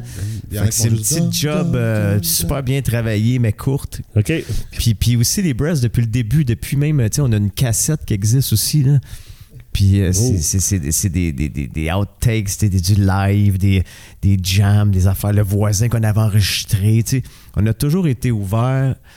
Ben, en tout cas, ouais, puis on garde ça en tête. Tu sais, on n'a jamais voulu être comme straight à toune. Tu sais. Il fallait garder tout le temps un esprit un peu plus poétique, justement, expérimental. Okay. Puis je me souviens que Philippe Renaud, quand j'avais fait une entrevue téléphonique avec lui ou en personne, je me souviens pas. Puis il dit « Ouais, daddy damn ». On aurait pris plus longtemps. Oui, j'avoue. Puis c'est vrai, parce que là, on vient dans... Tu sais, comme les 4 premières tunes, c'est comme... Ça bûche. Dans ta face. Fait que c'était ça un peu le but, c'était de ralentir. Mais oui, ça aurait été le fun. Puis moi, il y avait... Puis peut-être pourquoi j'aimais cette tune-là que Suzy avait faite seule au début. Ben, il y avait un gros côté Brian Wilson qui me déplaisait pas. Tu sais, ça faisait un peu Smiley, Friends à cette époque-là. Right. Fait que c'était comme... Je me dis, si au moins, un moment donné, je peux faire on peut faire plutôt un hommage à Brian Wilson, qui est une de mes idoles. OK, on continue. 6e pièce. Et j'apprendrai que c'est l'hiver.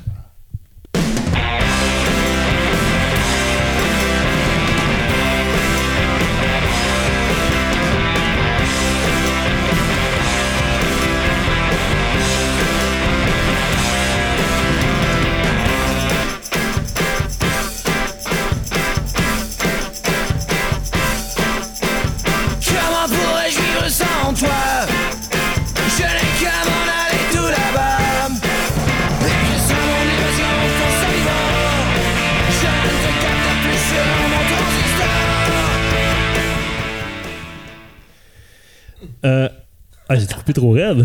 Non, c'est le goût de l'entendre, tu sais. Ouais, c'est des teasers. Donc, et j'apprendais que c'est l'hiver. Ce que j'ai isolé, dans le fond, paroles, évidemment, par vous deux. Musique, Luc et Suzy. Tu ne me suivras ni au ciel, ni en enfer. Et c'est dans tes lettres, tes cartes postales que j'apprendrai que c'est l'hiver. Tu ne me suivras ni au ciel, ni en enfer. Et ce sera l'hiver. Ah ouais, des bons textes. J'ai beaucoup les images que vous faites là-dedans. J'ai une question. Comment ça se passe l'enregistrement d'une tune des Breastfeeders? On en a parlé un petit peu, là, mais une tune comme celle-là. Ben ça, c'est drôle parce qu'on l'avait en banque pour le premier album. Puis on avait commencé à la jouer. C'était Bob Olivier puis Michel Dagenet qui nous tapait. Puis on commence à la jouer puis Bob est comme « Ah non, c'est plate. c'est plate, si je m'endormais, ça partait pas. Et Bob Ben est tu comprends pas, ben, c'est comme s'il se passe à rien. Puis fait qu'on dit, OK, on la fera pas. Fait qu'on l'a ressorti au deuxième album. Puis on avait peut-être, j'imagine qu'on avait changé la façon de la jouer. Mais Ryan, tantôt, il disait, ouais, ça serait le fun que vous la fassiez ou vous la faites jamais. Mais non, on l'a déjà fait en show. Ah ouais, OK. Puis je suis pas contre l'idée de la refaire, ouais. Mais c'est vrai que c'est une tune qu'on a comme oubliée, mais ouais, mais musique Luc et Suzy, bon, je me suis fait avoir. Tantôt, j'ai dit, on n'a pas tant qu'on peut. Il y en a plus que tu penses. Puis ça, parce que je me rappellerai toujours, ça, c'était un soir chez nous, puis à un moment donné, c'est comme, ah ouais, on joue de la musique. Je pogne la guitare, puis tout de suite, je fais ces accords-là, puis je dis, comment pourrais-je vivre sans toi? Je n'ai qu'à m'en aller tout là-bas. Tu sais, comme, okay. On va être capable. Tu sais. Mais c'était pas par rapport à elle, mais c'était par rapport à un personnage, mais... c'est sûr que le fait que le principe c'est comme comment je peux vivre sans toi, ben je vais aller ailleurs, je vais voir comment ça se passe. Ouais, je m'en souviens quand tu m'as dit ça, imagine le gars qui veut vivre sans la fille là. J'aimais bien l'idée comment pourrais-je vivre sans toi. Je pense que tu m'es arrivé avec ça, tu te demandes comment je pourrais vivre sans toi, je suis à mon aller. Juste fait que là on a tout développé l'idée de juste comment tu peux vivre sans ta blonde, c'est fini, tu veux juste t'en aller. Puis là, toute la toune, c'est ça, c'est aller là-bas, aller quelque part, faire d'autres choses. Puis là, en plus, tu sais, ça dit comme, ça sera mon évasion de ton Sobibor. Puis Sobibor, c'est un camp. C'est quoi, c'est un camp de la mort nazie. Tu sais. Ah oui, comme, oui. C'est super cool.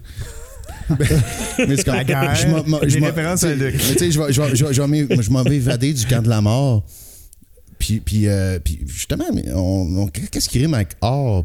Puis on a demandé ça à Michel Dagen. Transistor, parfait, je te capte plus sur mon transistor. Tu sais. C'est ça qui est le fun avec la rime. Des fois, les poètes, on est snob. Des fois, ben là, je suis pas un poète, je suis un parolier, mais à l'époque, je pensais que j'étais un poète. C'était un poète. C'est ça qui est drôle, c'est que la rime amène des trucs vraiment. Oui, c'est ça. Tu trouves une solution avec la rime. Quand j'étais plus jeune et snob, aujourd'hui, je suis pas snob du tout. Je trouvais que c'était cheap des paroliers. Je trouvais ça rime, c'est poche. Mais est-ce que la rime, c'est le fun? C'est le fun. Parce que ça amène des mondes qui n'auraient pas lieu d'avoir. Qu'en temps normal, ils ne seraient pas ensemble. Ouais. Mais la rime les réunit. C'est drôle parce que les surréalistes à l'époque, c'était ça le but. C'était réunir deux trucs qui n'avaient pas de sens ensemble. Puis eux, ils refusaient la rime. Mais en fait, la rime, ça amène vraiment plus les deux. À deux, t'arrives à passer à la prochaine étape parce que t'as quelqu'un qui dit c'est bon ou c'est pas bon. T'sais. Quand t'es tout seul, c'est-tu bon? Ça doit être bon. T'sais, c'est juste toi qui te juge. Quand t'as une deuxième personne, surtout une complicité comme on a, on fait comme... T'as une approbation. Ça peut être un défi aussi. Moi, c'est rendu que j'ai la chienne quasiment d'écrire tout seul.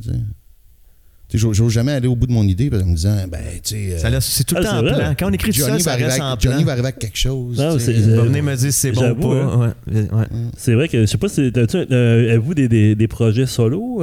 Non. Parce qu'on parlait d'écriture, de l'angoisse, d'écrire tout ça. Moi, j'ai plein de poèmes écrits qui commencent à venir. Moi, c'est arrivé souvent qu'on m'a déjà dit... Tu sais, Luc, ça te tenterait pas un projet solo? Sans ton faire ce que t'as vraiment envie de faire. Même genre, faire ce que t'as envie de faire ou un genre de trip que t'oserais pas faire avec les Breastfeeders, mais... Parce que même moi, la musique que je fais, c'est du Breastfeeders. C'est des Breastfeeders. Puis tu sais, oui, j'hésiterais pas si j'avais le goût de faire un album country ou whatever, mais j'ai pas envie. Puis moi, ce que j'aime le plus avec la musique, c'est connecter avec du monde. Donc, connecter avec les musiciens puis connecter avec le public. Je sais pas comment dire ça... La proximité de... La proximité avec les gens, avec le... Ouais, c'est ça. Ouais, ben écoute, tu sais, quand tu fais quelque chose, parce que t'as le goût d'être écouté aussi, tu sais. Oui, mais non, mais t'as pas envie d'être écouté, t'as envie de parler avec les gens. Ouais, d'échanger, comme d'avoir une symbiose. Je suis un musicien qui parle beaucoup entre les tunes, des fois. Pas tout le temps, mais des fois, oui. Puis parce que j'ai pas l'impression que je parle tout seul, j'ai l'impression que je parle avec les gens, même si j'ai juste droit à... le monde t'écoute. Tout le monde t'écoute quand tu parles entre les tunes. Ça fait partie du show. Il y a comme un lien avec les gens sur scène que c'est pas pareil comme quand on se parle dans la vie. Il y a de quoi de magnifier. Puis ça, c'est moi ce que je vois, moi quand je fais un show, le show que j'ai, c'est les gens devant moi. Puis c'est pas une affaire de « Ah, ils m'écoutent ». C'est une affaire qu'on est ensemble, on vit quelque chose ensemble ce moment. Mais j'avoue que quand tu fais du rock, c'est l'aspect de communiquer avec le monde, d'échanger. Puis quand on l'a plus, on s'en ennuie de ça. C'est un party avec du monde sur la scène, du monde dans le public, puis tout le monde est là pour faire party ensemble. Parce que moi, tout le monde paye venir te voir. Puis il y a des fois des gens qui me disent « Ah, t'as fait un bon show. » Moi, j'ai trouvé que vous avez fait un bon show. Dans le sens que j'aurais pas été comme ça si vous aviez pas été de même. C'est vrai. J'aurais fait de la musique de merde. C'est une communion. C'est ça. Eucharistie décadente. Voilà. Alors, c'est bon pour apprendre c'est l'hiver. Ouais. La prochaine, en dansant le ya. Oh!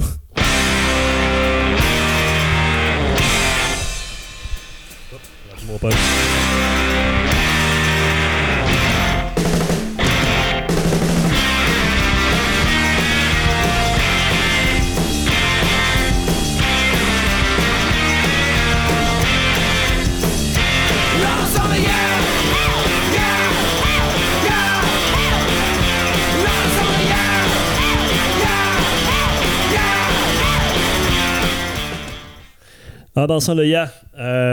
Celle-là, c'est parole de Sonny Duval. C'est vrai? Oui. OK. Il s'est forcé.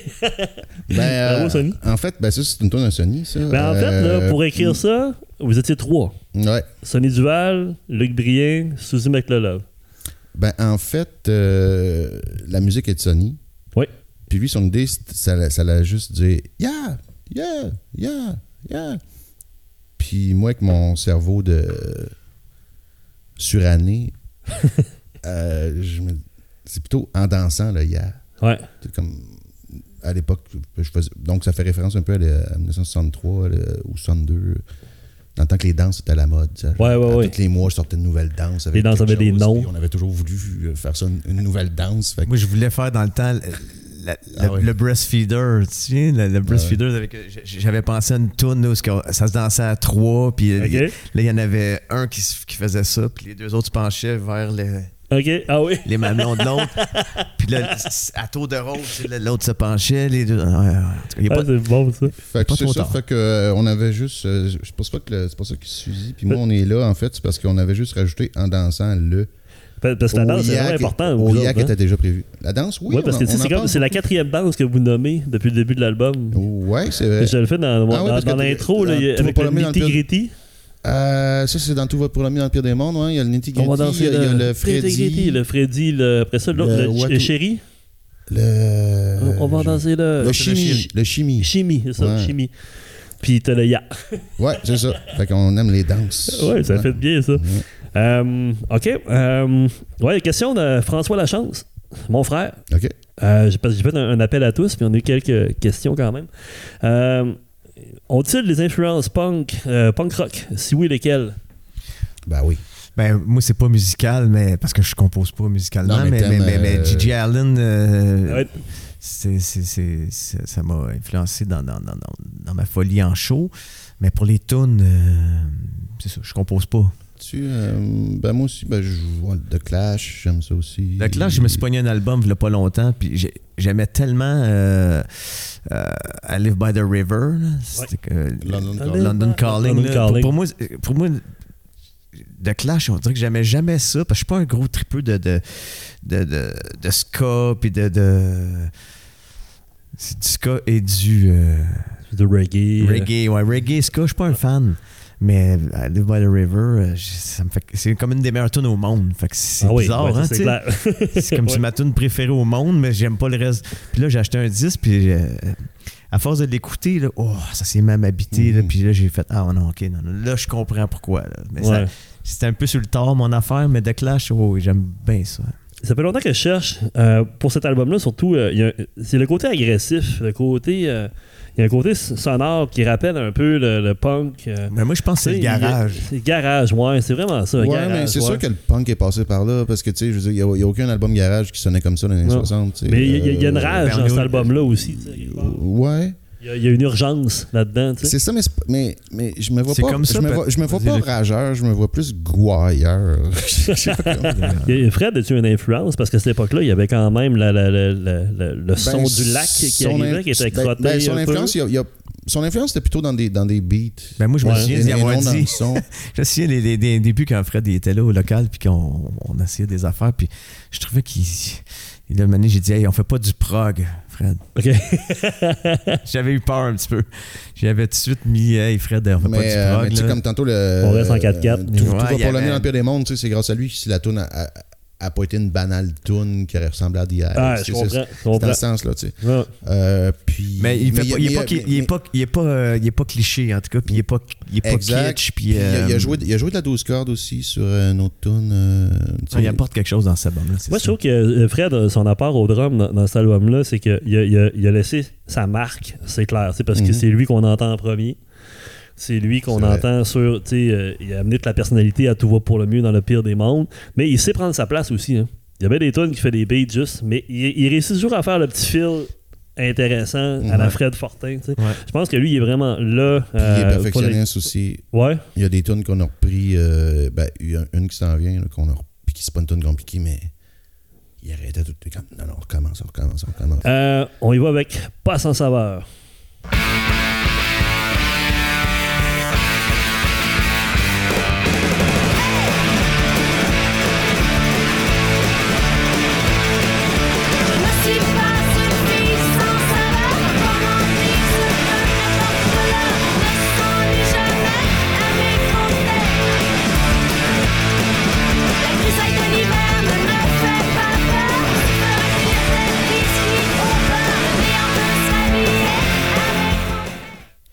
Donc, Pas sans saveur. Paroles et musique, Suzy McLelove. Ben oui. Je ne suis pas une fille sans saveur. Quoi qu'on en dise, peu importe l'heure, on ne s'ennuie jamais à mes côtés.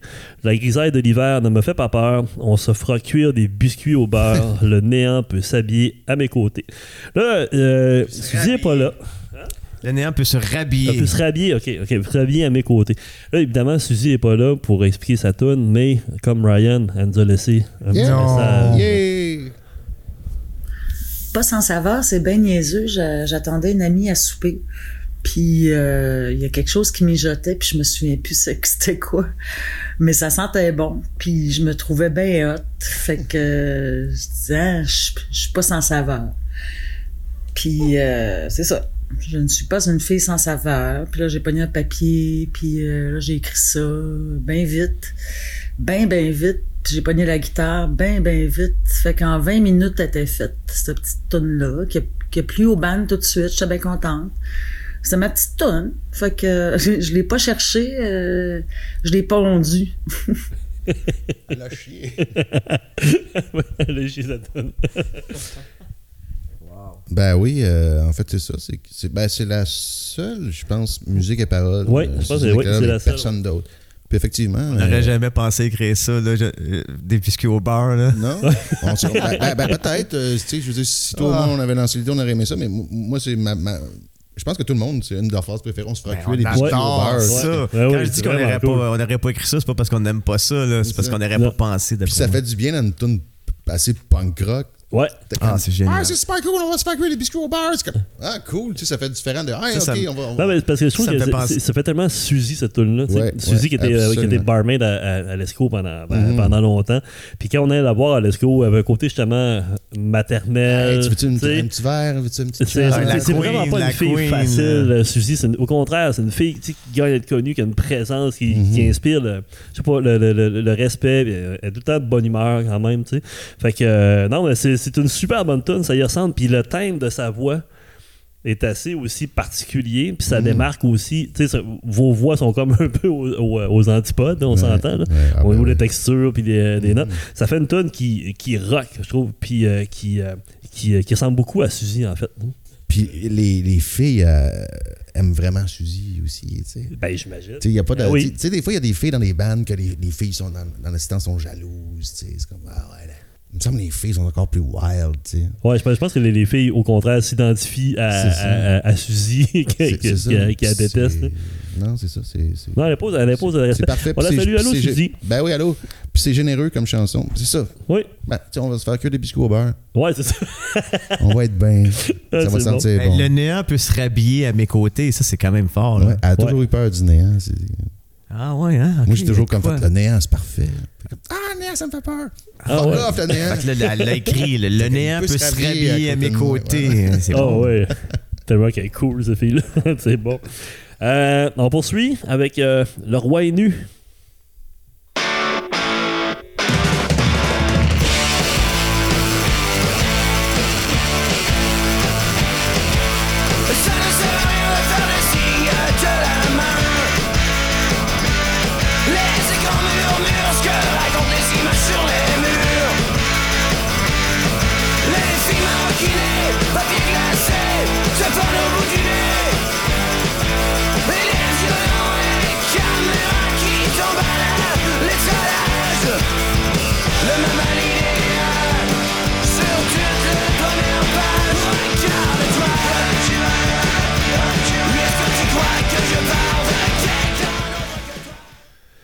Le Roi est nu.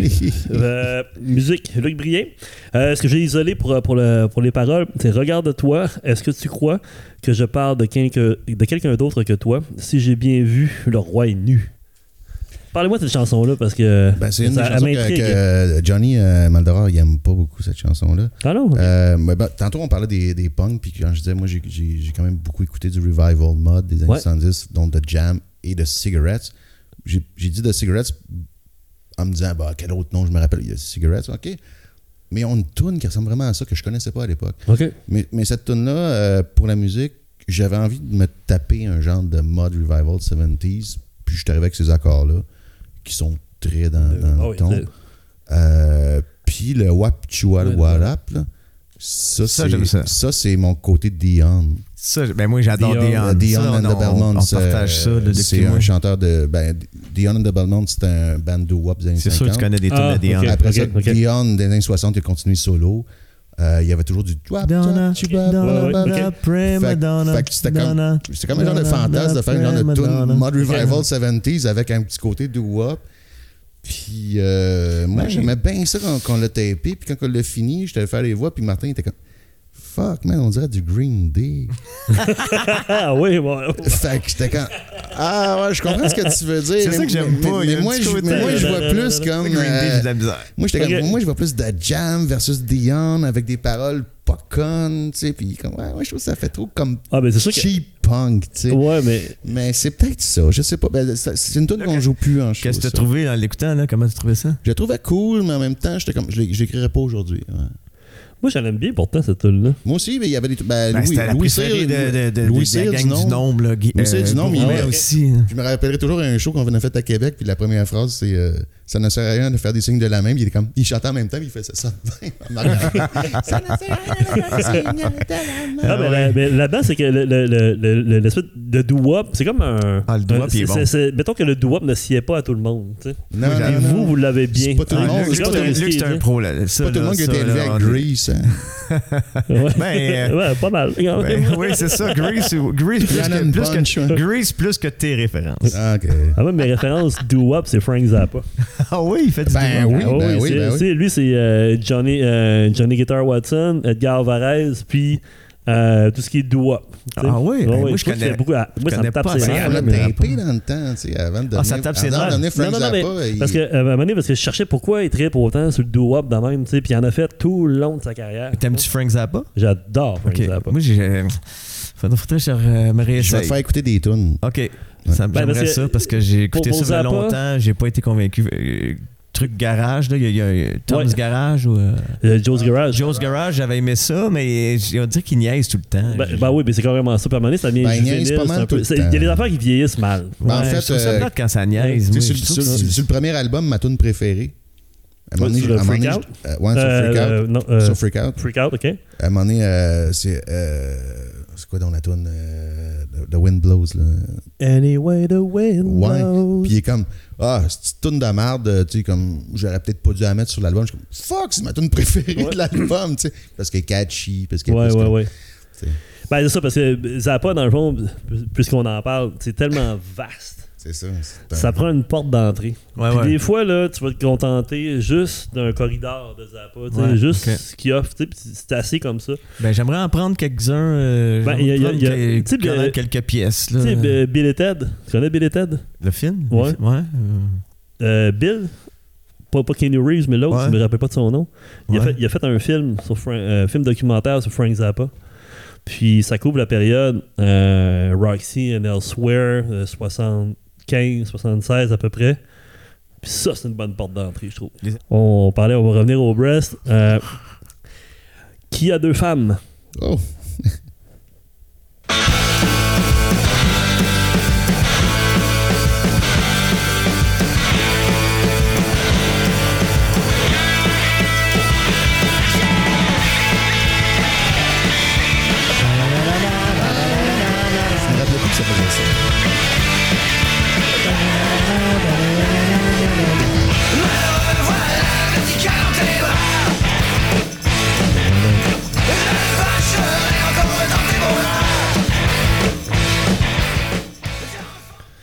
Donc, qui a deux femmes? Ça couperait, hein? Ça, on dirait que c'est du premier, hein? Ben, c'est tellement vieux. C'est une vieille toune, ça, ouais. Ouais, c'est une vieille toune? Ben, c'est une toune qui aurait pu être tapée sur le premier album. Elle sonne pas comme le reste là, qu'on vient d'écouter. Non, mais c'est dans l'esprit. C'est la toune que Fred avait repris comme 16 fois. Ah ouais, OK. Ouais. Mais tu sais que c'est une toune qui était moins importante? Elle est grosse, cette toune-là, pourtant. Moi, je l'aime. Ben, bizarrement, c'est des filles qui l'aimaient, cette toune-là. Puis le personnage du gars, il est vraiment pas cool. Il voit deux femmes, puis... Ouais. Mais il est conscient qu'il perd son âme. Tu sais. OK. Ben, c'est ça, les filles aiment ça. C'est un gars qui sent comme de la merde. Il y a un mec qui est une merde, ouais. Ouais. Qui a deux femmes, perd son âme. Ouais. Ben, en fait, j'ai écrit ça quand c'était vrai. Ben, tu parlais de littérature. On m'a lu Balzac, Zola et Flaubert, même que je connais tout de Schopenhauer. Mm. Mais ils m'ont rien appris. Devant les filles, je perds la raison et je réponds par la bouche de mon canon. Je me souviens ça aussi, on écrivait ça pendant le premier album. C'est dans nos premiers temps. Aux échecs, c'est vrai, je préfère les dames. Il y a deux femmes, perd son âme. C'est pas 2023, ça. Aux échecs, je préfère les dames. Mais en même temps, c'est ça, c'est pas moi. Là. Le podcast sert à ça. Le but, c'est de remettre en contexte. C'était pas 2023, c'était pas 2023. C'est pas Luc Brien, c'est Noirot sans loi. En fait, la première mouture de cette toune-là, c'était peut-être à l'époque de Noirot sans loi, parce que j'ai eu ce nom de scène-là ridicule. Okay, Pendant deux semaines. Pendant 2 semaines, parce que c'était la traduction de Blackie Lawless. Noirot sans loi. Hey, tu vas-tu aller voir Wasp? Je vais pas piger, non. Moi, je vais y aller. Ah ouais. Ah, ils viennent. Juste Love Machine. Là, okay. J'adore Wasp. Mais la première version de cette toune-là, c'est que je parlais de ma... je parlais de ma myopie. Ah bon, on va couper. Bah, en tout cas, j'allais dire... Bah, on va continuer. Ouais. Tu sais, les téléspectateurs ont vu que les bouteilles étaient pleines au début. Mais en fait, la première mouture de cette toune-là, c'est que je parlais de ma myopie. Ah oui, OK. Ça s'appelait « Je ne vois rien ». OK. Puis c'était une joke sur une toune d'Antoine et les problèmes. Ben, tous une toune des problèmes qui disait « Je ne vois rien à cette époque ou rien du tout. » Moi, c'était comme « Moi, je vois rien parce que je suis myope. » OK. Moi, j'ai lu le livre de Sonny. Puis à travers tous ses textes, quand il parle de vous autres, ben, ça avait l'air vraiment important. C'est ma gang d'amis, puis c'est du rock. Puis vous avez l'air vraiment unifié puis solide pendant un bon bout ensemble. Hein. Mm. Ouais. Parce que on est plus des amis qu'un band, d'une certaine façon. On n'est pas là pour travailler ensemble, on est là pour vivre quelque chose. On est là pour poursuivre notre amitié aussi. C'est comme là, ça va faire... C'est plus toutes les mêmes, par exemple? Non. Le drummer, il change tout le temps. Puis le guitariste aussi, depuis que le départ de Sonny. Ben, il faut... correct, je ça fait des années que c'est Max puis David là, quand même. Ouais, ben David. Mais dans ce temps-là, on avait les drummers à l'époque du livre à Sonny. Les drummers avaient changé. C'était encore Sonny, mais le Sonny n'est plus là. Comment vous avez vécu ça, le départ de Sonny? Sonny puis moi, ça a été un petit peu ça aussi le choc. Là. Ben, il y avait moi puis Sonny. Ben moi étant Johnny Valdorar, parce que Sonny m'écrivait des textos après une petite tournée ou un show. Point texto, à l'époque c'était des emails. Là. Il m'écrivait hey, salut Martin, tu sais que je t'aime, mais je déteste Johnny. Ouais. Des enfants de même. Ouais. Là, il n'y a pas de place pour lui, puis moi, puis des enfants de même. Là. C'était comme. La fin arriver. On sentait le Sonny. Il y avait le côté avec moi, mais pas dans la vie tous les jours, puis au local ou de quoi, mais en show, en tournée. Des fois, je tapais ses nerfs. Ouais. Surtout en show, là, de me sortir la queue, puis casser de la vitre, lui, ça le faisait pas triper. Il rentrait dedans. Puis, à un moment donné, j'ai cassé de quoi, puis ça l'avait atteint. Il saignait là, sur sa main, genre, là, sa main de guitariste, là, pour laquelle il avait arrêté de jouer au hockey, là, tu sais. Ouais. Puis là, il monte ça pendant le show, là, la vitre qui a coupé à la main, tu sais, des affaires de même. Puis aussi, il y avait le fait qu'on était comme une bête à six têtes, là, puis ça, il en pouvait plus, là, aussi, là. Puis il y avait des projets solo aussi, fait que... Mais... ouais. Ben, en fait, c'est ça, c'est que Money, Sonny est... Comment on a vécu quand il est parti? Il a fait comme, OK, ben, j'arrête. OK. Puis... Ah non, ça a été un gros coup, ça, quand Sonny est parti. Ben, j'imagine. Ouais, puis, mais sur le coup, on s'est dit, ben, OK, mais on connaît full le guitariste. Ouais, ben, il n'y a personne d'irremplaçable jusqu'à un certain point. Il n'y en a pas un calice qui voulait sauter dans les bottes à Sonny. Ah, ça, j'imagine, hein? Fait que, finalement, au début, on pensait que ça allait être facile. Mais finalement, ça a pris des années. On était chanceux d'avoir David, là, parce que... Oui, il est arrivé au bon moment. Puis là, quand je réécoute ça, là, c'est comme tabarnak, on a un asti de musicien. Là. Mm-hmm. Ah ouais, non, mais c'est parce que... Mais tu sais, Sonny, j'ai respecté sa décision parce qu'il avait envie de faire autre chose, puis on voit aujourd'hui, tu sais, c'est cool. Tu sais, il n'y a plus besoin de se faire chier que 5 autres personnes qui ont leur mot à dire. Dans... Non, mais il a fait sa trail, puis c'est correct. Mais il est quand même encore... les gens se rappellent de lui comme le guitariste des Breastfeeders quand même. Je sais pas. Ouais, moi, je joue souvent... J'ai toujours du fun quand je le vois. Mais comme musicien, les Breastfeeders, ils ont quand même... Il a la badge, là. Il a la badge des Breasts. Ouais, oui. Moi, je suis d'accord avec ça quand même, mais tu sais, il se démarque quand même aussi. Puis, tu sais, en même temps, je pense qu'il fait ses carrières solo, puis il a bien du fun à jouer avec d'autres mondes aussi, puis à voyager. Ça, il l'a toujours fait. Puis, tu sais, il dit dans son livre, il veut pas non plus... tu sais, ça paraissait qu'il aimait beaucoup les Breasts, puis il a refusé des grosses tournées, je pense, hein, avec la fameuse chanteuse plate. C'était qui, la chanteuse plate? Qui parle dans son livre? Très bonne question. J'ai toujours pensé que c'était Maryland Tibert. Ah ouais? OK. Ah ouais, hein? Ah ben, ou Céline Dion. Sonny pis Céline? Je sais pas. C'était qui la chanteuse? La chanteuse plate? Soline. Le show, elle allait s'appeler Soline. Je sais pas c'était qui la chanteuse plate. T'es sûr, tu sais pas c'est qui? Non, c'est chronique, je te jure. Okay. Sinon, je le dirais. OK. Mais Sonny, ben, le dernier show qu'il a fait, on a fait un rappel, puis... Après le show, il m'a serré dans ses bras puis il pleurait à gros sang. Ah ouais. Okay. C'était pas je m'en vais, je m'en calisse. Je m'en vais, j'ai d'autres choses à faire dans ma vie. Je suis plus capable. Mais ça me détruit d'où. Il fallait qu'il passe à autre chose. C'est correct aussi. Ben, on le salue, Sonny. Ben oui, salut, Sonny. D'ailleurs, j'aimerais Sonny. Ça l'inviter à mon podcast. Puis Sonny aussi, au-delà de son apport musical comme personne à côtoyer, dans une vanne, entre autres, là, c'est incroyable. Un des meilleurs... Tu peux pas t'ennuyer avec Sonny, il est drôle. c'est la personne la plus fun là, à côtoyer. Il est créatif dans son jeu de guitare, mais il est créatif en joke de vanne. C'est écœurant. Écoute, avant de passer à la où allez-vous si vite? Juste savoir, on est où en ce moment? En fait, on est presque chez vous. On est chez PJ Kennedy. On est en bas de chez nous. Moi, j'habite en haut. PJ, c'est un musicien. On est chez eux. Là. Non, juste que je veux juste prendre le temps de... Je te connais pas, mais je te remercie de nous avoir prêté ta PJ, il connaît les Breasts, connaît le monde de la musique, tout ça. Il est cuisinier, il travaille dans des restaurants. Il travaille au Nouveau Palais comme cuisinier. On l'a connu, je sais pas, dans les années 90, sûrement, connu. En tout cas, lui, il connaissait les Breastfeeders, puis il doit connaître le WD40, tout ça. Là. C'est un triple de musique. Ben, moi, avant de finir la dernière partie, je vais faire place à Vessie James. D'accord. Puis on se retrouve tantôt. Et voilà, on a notre cue. All right, ça roule, yeah.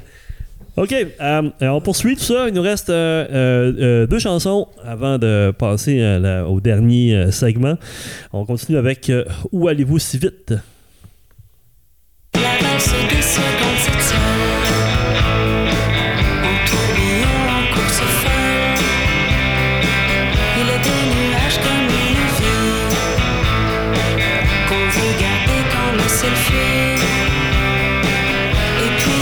Sur le ciment, claquer les seins et me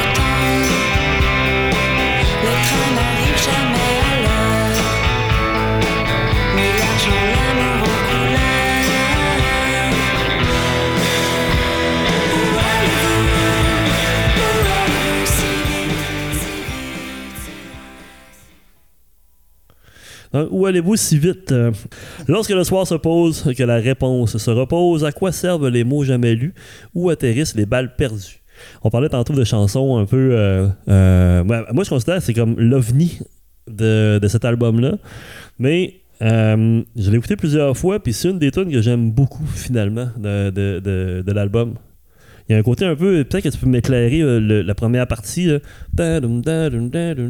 Ouais. Puis ensuite, ça tombe un peu plus punk rock. Là. Ouais, mais ça, c'est une tune musicalement de Suzy. Non. C'est toi. Non, oui. C'est pas moi qui ai écrit ça. Ben, c'est écrit Luc Brien pour la musique. Non, ça, c'est une erreur. OK. Non, c'est pas moi qui ai composé ça, c'est Suzy, ça. Peut-être des fois dans les musique, Suzy McLelove. Ouais. Exact. C'est bon. C'était une tourne à Suzy, elle a fait la musique, il n'y avait pas de paroles. Puis c'est la deuxième tourne qui a fait que ça commence slow puis que le refrain il est speedé. Ouais. Sa première tourne, c'est L'amour entre animaux qu'elle avait écrit pour le band Comme un homme libre. Ah oui, OK, avec Karine. En tout cas, on en parlera peut-être un autre jour de cette tourne là, mais fait que c'est ça, fait qu'un soir, il fallait qu'on écrive des paroles de tout ça. Fait que j'avais ça dans ma liste. Okay. Où allez-vous si vite? Puis j'aime bien le vouvoiement. Ouais, c'est un peu bizarre. Où allez-vous si vite? Fait qu'on s'est dit, OK, ça profitait avec le refrain qui est speedé.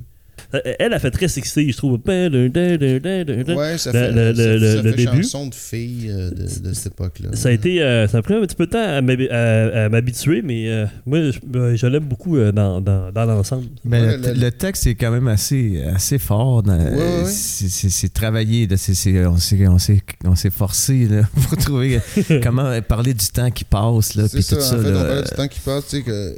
La valse des secondes s'étiole. Ouais, la valse des secondes s'étiole. En tourbillon, en course folle. Tu sais, à quoi servent les mots jamais lus? Ça, c'est bon, ça. Où atterrissent les balles perdues. Tu sais, c'est comme... On est en forme ce soir. Là. La prochaine, on y va avec ça. Tuer l'idole. Ouais. Ma préférée.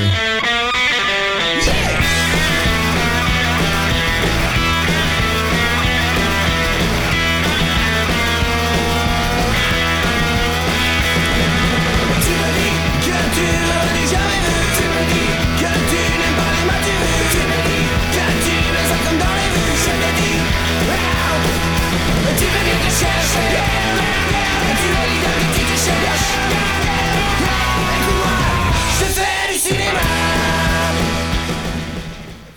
Donc, tuer l'idole. J'ai le texte au complet ici.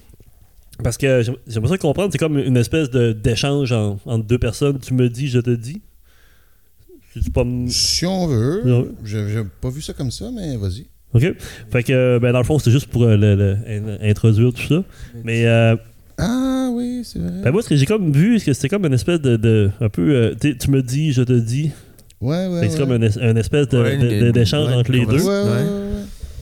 On déterre des vieilles affaires. Moi, c'est ma toune... c'est comme une de mes tounes préférées, vraiment, ça. Musicalement, la drive de la toune, c'est ma Night Train. Ah, ouais. Elle me fait le même effet là, que Night Train, la part. Là. Ah, ouais. Puis c'est comme... tu sais, tuer l'idole, je sais pas, il y a quelque chose, le fait peut-être que j'étais un acteur aussi, il y a quelque chose bien cinématographique dans ma tête. Ben, c'est pas nécessairement cinématographique, mais vouloir être une idole, une rockstar, un acteur. Ben, en fait, tu es l'idole que tu es l'idole que.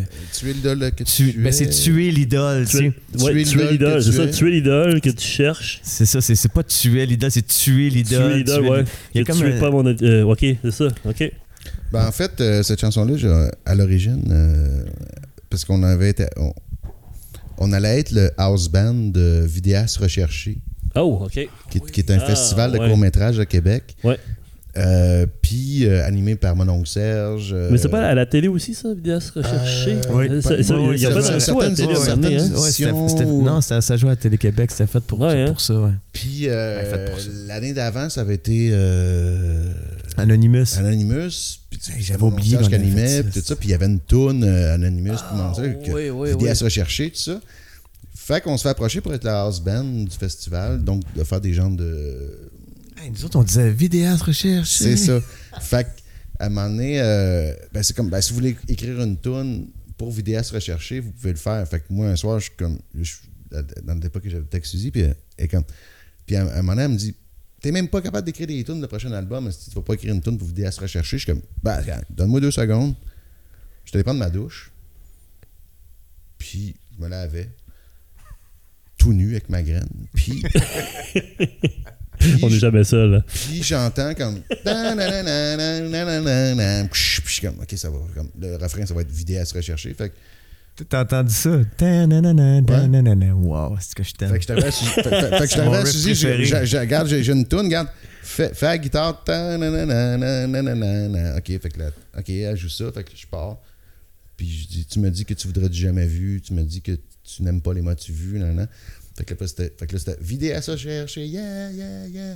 Vidéas Recherché. C'est ça le lien, j'étais pas fou. Là. Il y avait des liens cinéma avec ça. Ben oui, okay. Ça parle de cinéma. Okay. Fait qu'après ça, on s'est dit, ben la toune est cool, on devrait la mettre sur l'album, mais on va pas appeler ça Vidéas Recherché. Mm-hmm. Fait qu'on a cherché longtemps, oui. Qu'est-ce que je fais avec ça? Puis okay. il y avait un film des années 60 qui était Chercher l'idole. OK. Ah ouais. On poursuit avec Tu n'es pas mon chien. Oh!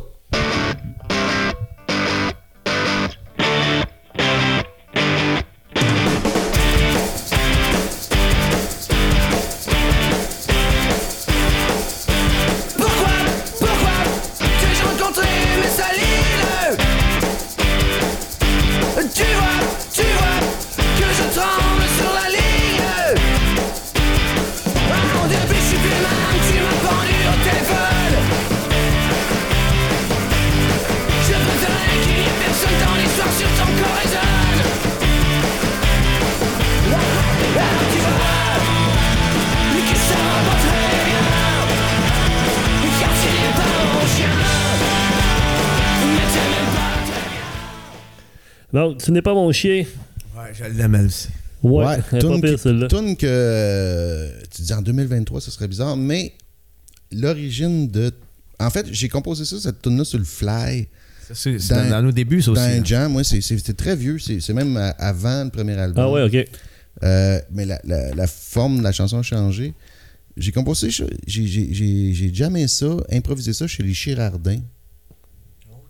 C'est quoi ça, les Girardins? C'est des amis à nous. Qui habitaient chez le Trotter. Ben oui, mais ils habitaient chez leurs parents, pas loin dans le Maryland, pas loin d'ici.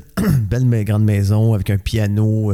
Puis chaque année, il y avait un party. C'était pas des gens riches, là. C'est à l'époque où est-ce que c'était normal d'être classe ouvrière et puis habiter dans le Maryland. Ouais. Puis avec leurs parents cool, tu sais, puis plein d'amis, tout le monde était des bienvenus là, ça fumait des joints, ça jammait. Ça faisait des soirées mémorables. Puis à un moment donné, quelqu'un met une guitare dans les mains, j'imagine Joe, puis je commence à jammer, puis je pars, j'improvise quelque chose, puis j'arrive dans un refrain, puis je dis ça va pas très bien, car tu n'es pas mon chien. Puis je m'ai toujours rappelé que Marie-Jo Thériault était là, puis... Elle se met à rire, elle trouve ça très drôle. Thériault qui jammait sur le piano, là. Ouais, okay. qui regardait en arrière avec ses yeux bleus bizarres. Ouais. Puis en fait, l'idée, t'es pas mon chien, c'est comme, c'est pas genre, t'es pas mon chien, t'es pas mon animal de compagnie, c'est juste qu'à un moment donné, je marchais sur le trottoir, puis c'était une période difficile de ma vie, puis je vois un chien attaché à l'extérieur d'un dépanneur. Puis il y a sa maîtresse qui sort du dépanneur, puis le chien, il est comme tellement content de la voir, puis je me dis, elle doit être dans le dépanneur depuis genre 2 minutes. Mais c'est comme s'il l'avait pas vu depuis 5 ans. Il est tellement heureux de l'avoir après 2 minutes. Puis la pensée que j'ai eue quand j'ai vu ça, j'aimerais tellement ça être aimé à ce point-là. Ah ouais. Moi, c'est l'image que j'ai eue. Ah ouais. Fait que quand j'ai dit ça va pas très bien car tu n'es pas mon chien, c'était pas dégradant. C'était pas comme t'es pas mon chien que je tiens en laisse. Mais ça, quand c'était le temps de la taper, je me suis posé la question. Ça fait tellement misogyne. On s'est posé la question parce que ça pourrait être mal interprété. Ouais. Puis d'ailleurs, à un moment donné, on a modifié des paroles. Mais à un moment donné, on jouait à Woodstock en Beauce, puis il y a un gars de Radio X qui vient me voir et il me dit « Ah, Breastfeeder, j'aime ça. Surtout quand t'es pas mon chien. T'es pas mon chien. » Débile, j'ai fait jouer tout le temps. Puis je suis comme, hey, cool, man, merci. Tu sais, mais c'était avant toutes les. Puis après ça, je le vois arriver, il était comme habillé en pénis sur le stage. Puis je suis comme, oh God, OK, lui, je pense qu'il a saisi si on voulait pas. Lui, il a premier degré, ça. Exact, c'est okay. Ça. Fait que moi, c'était ça. C'était plutôt, j'aimerais ça comme aller en quelque part 2 minutes, puis je reviens, puis il y a quelqu'un qui m'aime tellement que le 2 minutes a été intolérable. Tu sais. OK. Fait que moi, c'était ça que je voulais dire. Fait que ça Voilà, toute c'est pas tout le monde qui voit ça. L'amour canin. C'est ça. On va clore là-dessus. Il nous reste une toune, les gars. Et non la moindre. On va l'écouter un petit bout. C'est Septembre sous la pluie.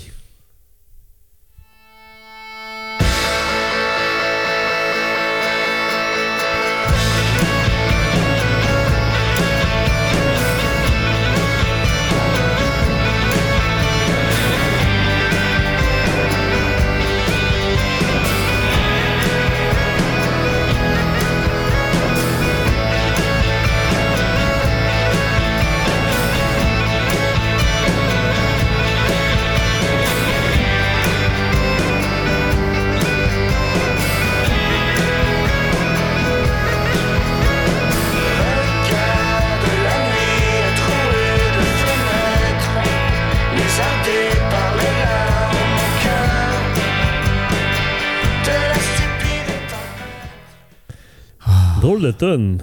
Ouais, la voix là-dessus, ouais, mais je veux juste amener la chanson parce que la chanson progresse, puis elle ferme l'album, puis ça finit en espèce de chaos à la fin.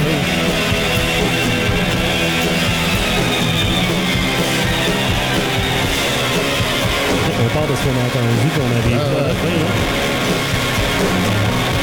Mais ça va, il reste encore 30 secondes de chaos. Là.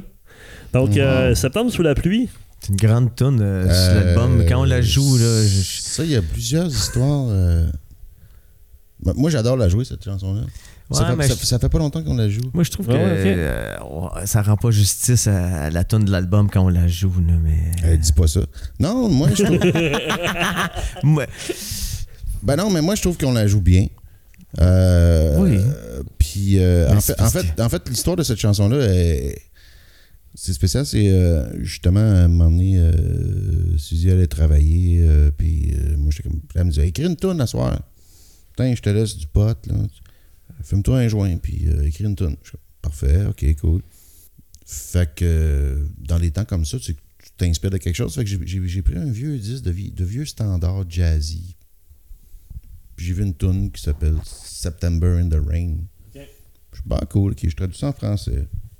Puis rapidement, les mots sont venus. Regarde la nuit trouée de fenêtres, lézardée par les larmes au cœur de la tempête, au cœur de la stupide tempête. Parce que je trouvais qu'au cœur de la tempête, c'est poche, mais c'est stupide une tempête.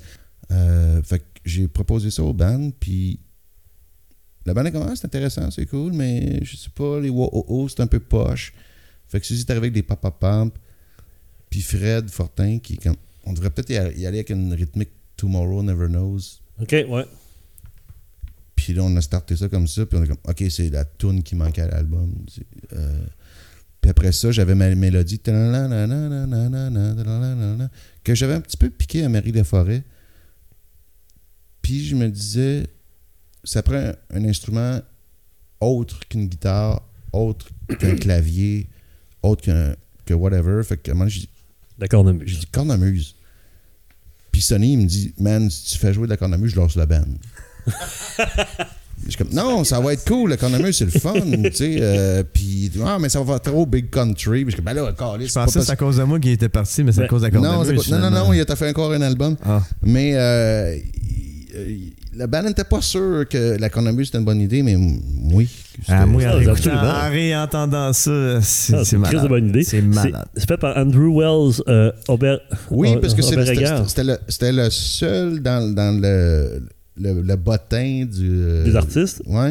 De l'union des artistes. Parce qu'on avait su qu'une cornemuse écossaise pouvait pas jouer en la. OK. Ah ouais. Ou en la de je sais pas quoi. Fait que c'était une cornemuse genre bosniaque ou quelque chose comme ça. Ah ouais. Fait que là, on s'était fait dire ça. Fait que le seul gars dans le bottin qui jouait le genre de cornemuse bosniaque, mais c'est peut-être serbe, tu sais. Fait que moi, j'adore cette chanson. Ouais, moi aussi, je l'aime bien. C'est un peu ovni au début. Ça m'a pris un certain temps à m'habituer, mais puis là, à la fin, vous avez décidé de comment vous avez créé le chaos à la fin. Je me souviens que Ryan nous a dit... continuez. Ryan a comme encouragé à ce que ça devienne du jam à la fin de la toune. Puis moi, je veux juste dire une affaire. C'est magique. Puis c'était la première fois, depuis toutes les tunes qu'on avait enregistrées, d'entendre Luc et Suzy chanter en même temps tous les couplets. Okay. À l'unisson. Puis quand t'écoutes cette tune-là, Des fois, t'entends Luc, des fois, t'entends Suzy, des fois, t'entends Suzy, ouais. Des fois, t'entends... C'est vraiment... Parce qu'on a des accents qui vont percer les plans. Okay. Quand tu vas la réécouter, ouais. Tu feras attention à ça. Tu vas j'entends Luc. Ça fait pas c'est vraiment bizarre. C'est on l'a joué quelques fois à l'époque, cette chanson-là, puis en ce moment, ça fait partie de notre set. C'est comme AC/DC là, qui... Ah ouais, ouais. Qui font... It's a long way to the top if you want to rock and roll. Il n'y a pas de d'accordéon. Là, ça prend Bon Scott, là, il n'est plus là pour jouer. En plus. Fait que là, ils la font sans Bon Scott, sans accordéon, puis elle joue, hein, avec Axl Rose. Fait qu'on est capable de la rendre. Allez, les gars, on a passé à travers. Ah ben, calé, on a réussi à le faire. C'est un très long podcast. Je sais pas où est-ce que ça va nous mener. Il nous reste une partie des questions, mettons, en rafale. OK, en rafale. En fait, c'est le top 3 du moment. OK. Moi, le mien, toi, pour le mieux dans le pire des mondes. Le deuxième, c'était En dansant le ya. Ah oui? J'aime bien cette tune-là. C'est toujours un bon moment en show. Non, ben, c'est ça, ben, c'est un top 3 du moment, justement. Puis j'avais en tête Septembre sous la pluie aussi. Ah, ouais. Ouais. Juste pour faire un peu aller dans un autre spectre. Mais il y a bien d'autres tunes là-dessus. Toi, Martin, ça serait quoi ton top 3? Hey, comme ça, là. Hey, je les ai toutes aimées, là. J'ai trippé à chaque tune. Top 3, je sais pas, mais je peux dire que quand on a commencé à écouter le disque, les débuts de chaque tune, je les ai trouvés incroyables. Je trouve qu'on a des bons débuts de tune écœurants. Ouais, c'est vrai. Ben, moi, je t'avouerais que ça tombe sur la pluie est là. Bizarrement, chanson prédestinée qui n'est pas une grande chanson, mais tantôt, j'ai trouvé vraiment cool. Ben, c'est ça, mais hein? Tout va pour le mieux. Cette version-là sur l'album, malheureusement, on ne trouve plus de drummer qu'on est capable de jouer ça. Quelle chanson représente mieux cet album? Ben, si, mettons, tu avais à dire, OK, voici cet album-là, écoute cette tune-là. Je pense que c'est Tout va pour le mieux. Ah ouais. Moi aussi, c'est comme, c'est comme une des grandes réussites de l'album, puis parce que Septembre sur la pluie, je le trouve vraiment bien foutu, mais c'est comme cet album-là, il est dans ce trip-là. Ouais. Ça peut aller un peu à gauche, un peu à droite. Dans toutes les chansons, dans ce trip-là, c'est la plus réussie. Ben oui, je dirais ça ou Viens avec moi. Ouais, Viens avec moi, puis Tu vas pour le mieux. Ouais, c'est pas mal. C'est l'esprit des Breasts, je trouve, à son meilleur. C'est la signature de Fred. Ouais, exact. Ouais, c'est vrai, dans le fond. Ben, la signature de tout le monde, en fait. Tout le monde brille. Oui, tout le monde a son moment. Le drum est bon, la guitare est bonne, les voix sont bonnes. On continue la meilleure chanson en concert. Mettons, on prend l'album, là. Meilleure tune en concert là-dessus. Pour moi, c'est Tuer les dates. Ah ouais? Moi, je trouve que Viens avec moi, là, on est plus solide quand on l'a fait. Ben pour moi, quand on part... Tuer l'idole, on l'a fait toujours à la fin ou à rappel. Ouais, mais okay. moi... Puis on est toujours tout scrap. Moi, Tuer l'idole, c'est sûr que je prends une gorgée puis ça fait... Ouais, moi, je pense que la fête avec Johnny Valdorar... Je crisse une gorgée dans les airs, puis... Ouais, moi, j'avais différent. Dans le tapis, là. Où peut-on se procurer l'album? Là, vous allez me dire sur les plateformes. Il n'y en a plus. Physiquement. Il n'y en a plus. Mais il est sûr que tu vas en trouver un pour moi. On est sold out. Moi, je pense que pour moi. Donc, tout ce qui reste, c'est des éditions du premier album en vinyle. OK. Pas celui-là, Déjeuner sur l'herbe. Je le veux, celui-là. Je vais aller voir chez nous, en haut. Ah, okay. Parce que moi, je suis allé chez Bon Sens il y a des années. Okay. Puis j'ai dit, comment ça, si que vous avez... Parce que je suis allé dans les magasins de disques autour de chez nous. Ouais. Puis j'ai dit, avez-vous ça du Breastfeeders en consigne? Ça, non. Puis je suis allé voir Bon Sens. J'ai dit, pourquoi vous mettez pas nos disques? Fait que j'en ai pris quelques-uns pour aller les mettre dans les magasins, chez Sonorama pis tout. Puis finalement, tu l'as mis. Mais je les ai gardés chez nous. Fait que j'en ai peut-être...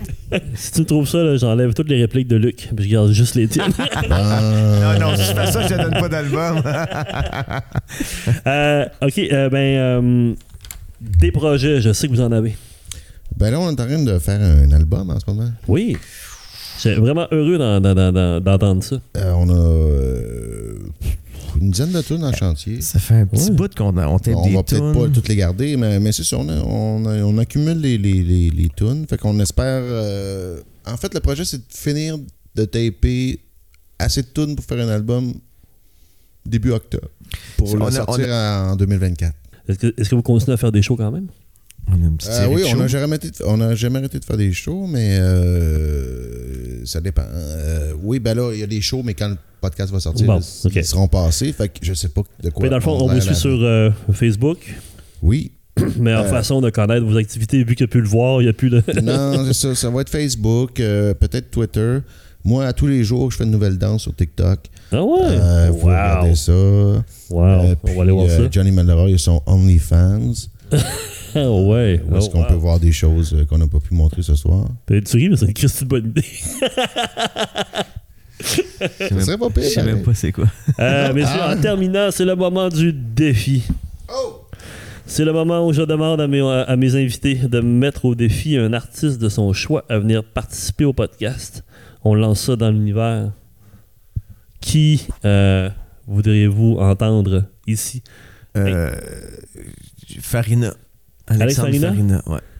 Ouais. Qui vient de sortir un album il y a quelques mois. J'ai pas écouté, mais il a sorti ça sur les plateformes.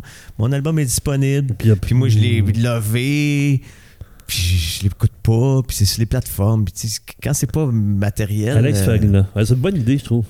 Bonne idée. Messieurs, Luc Brien, Martin Dubreuil, merci beaucoup de votre participation à l'album podcast. Vraiment, une grosse soirée.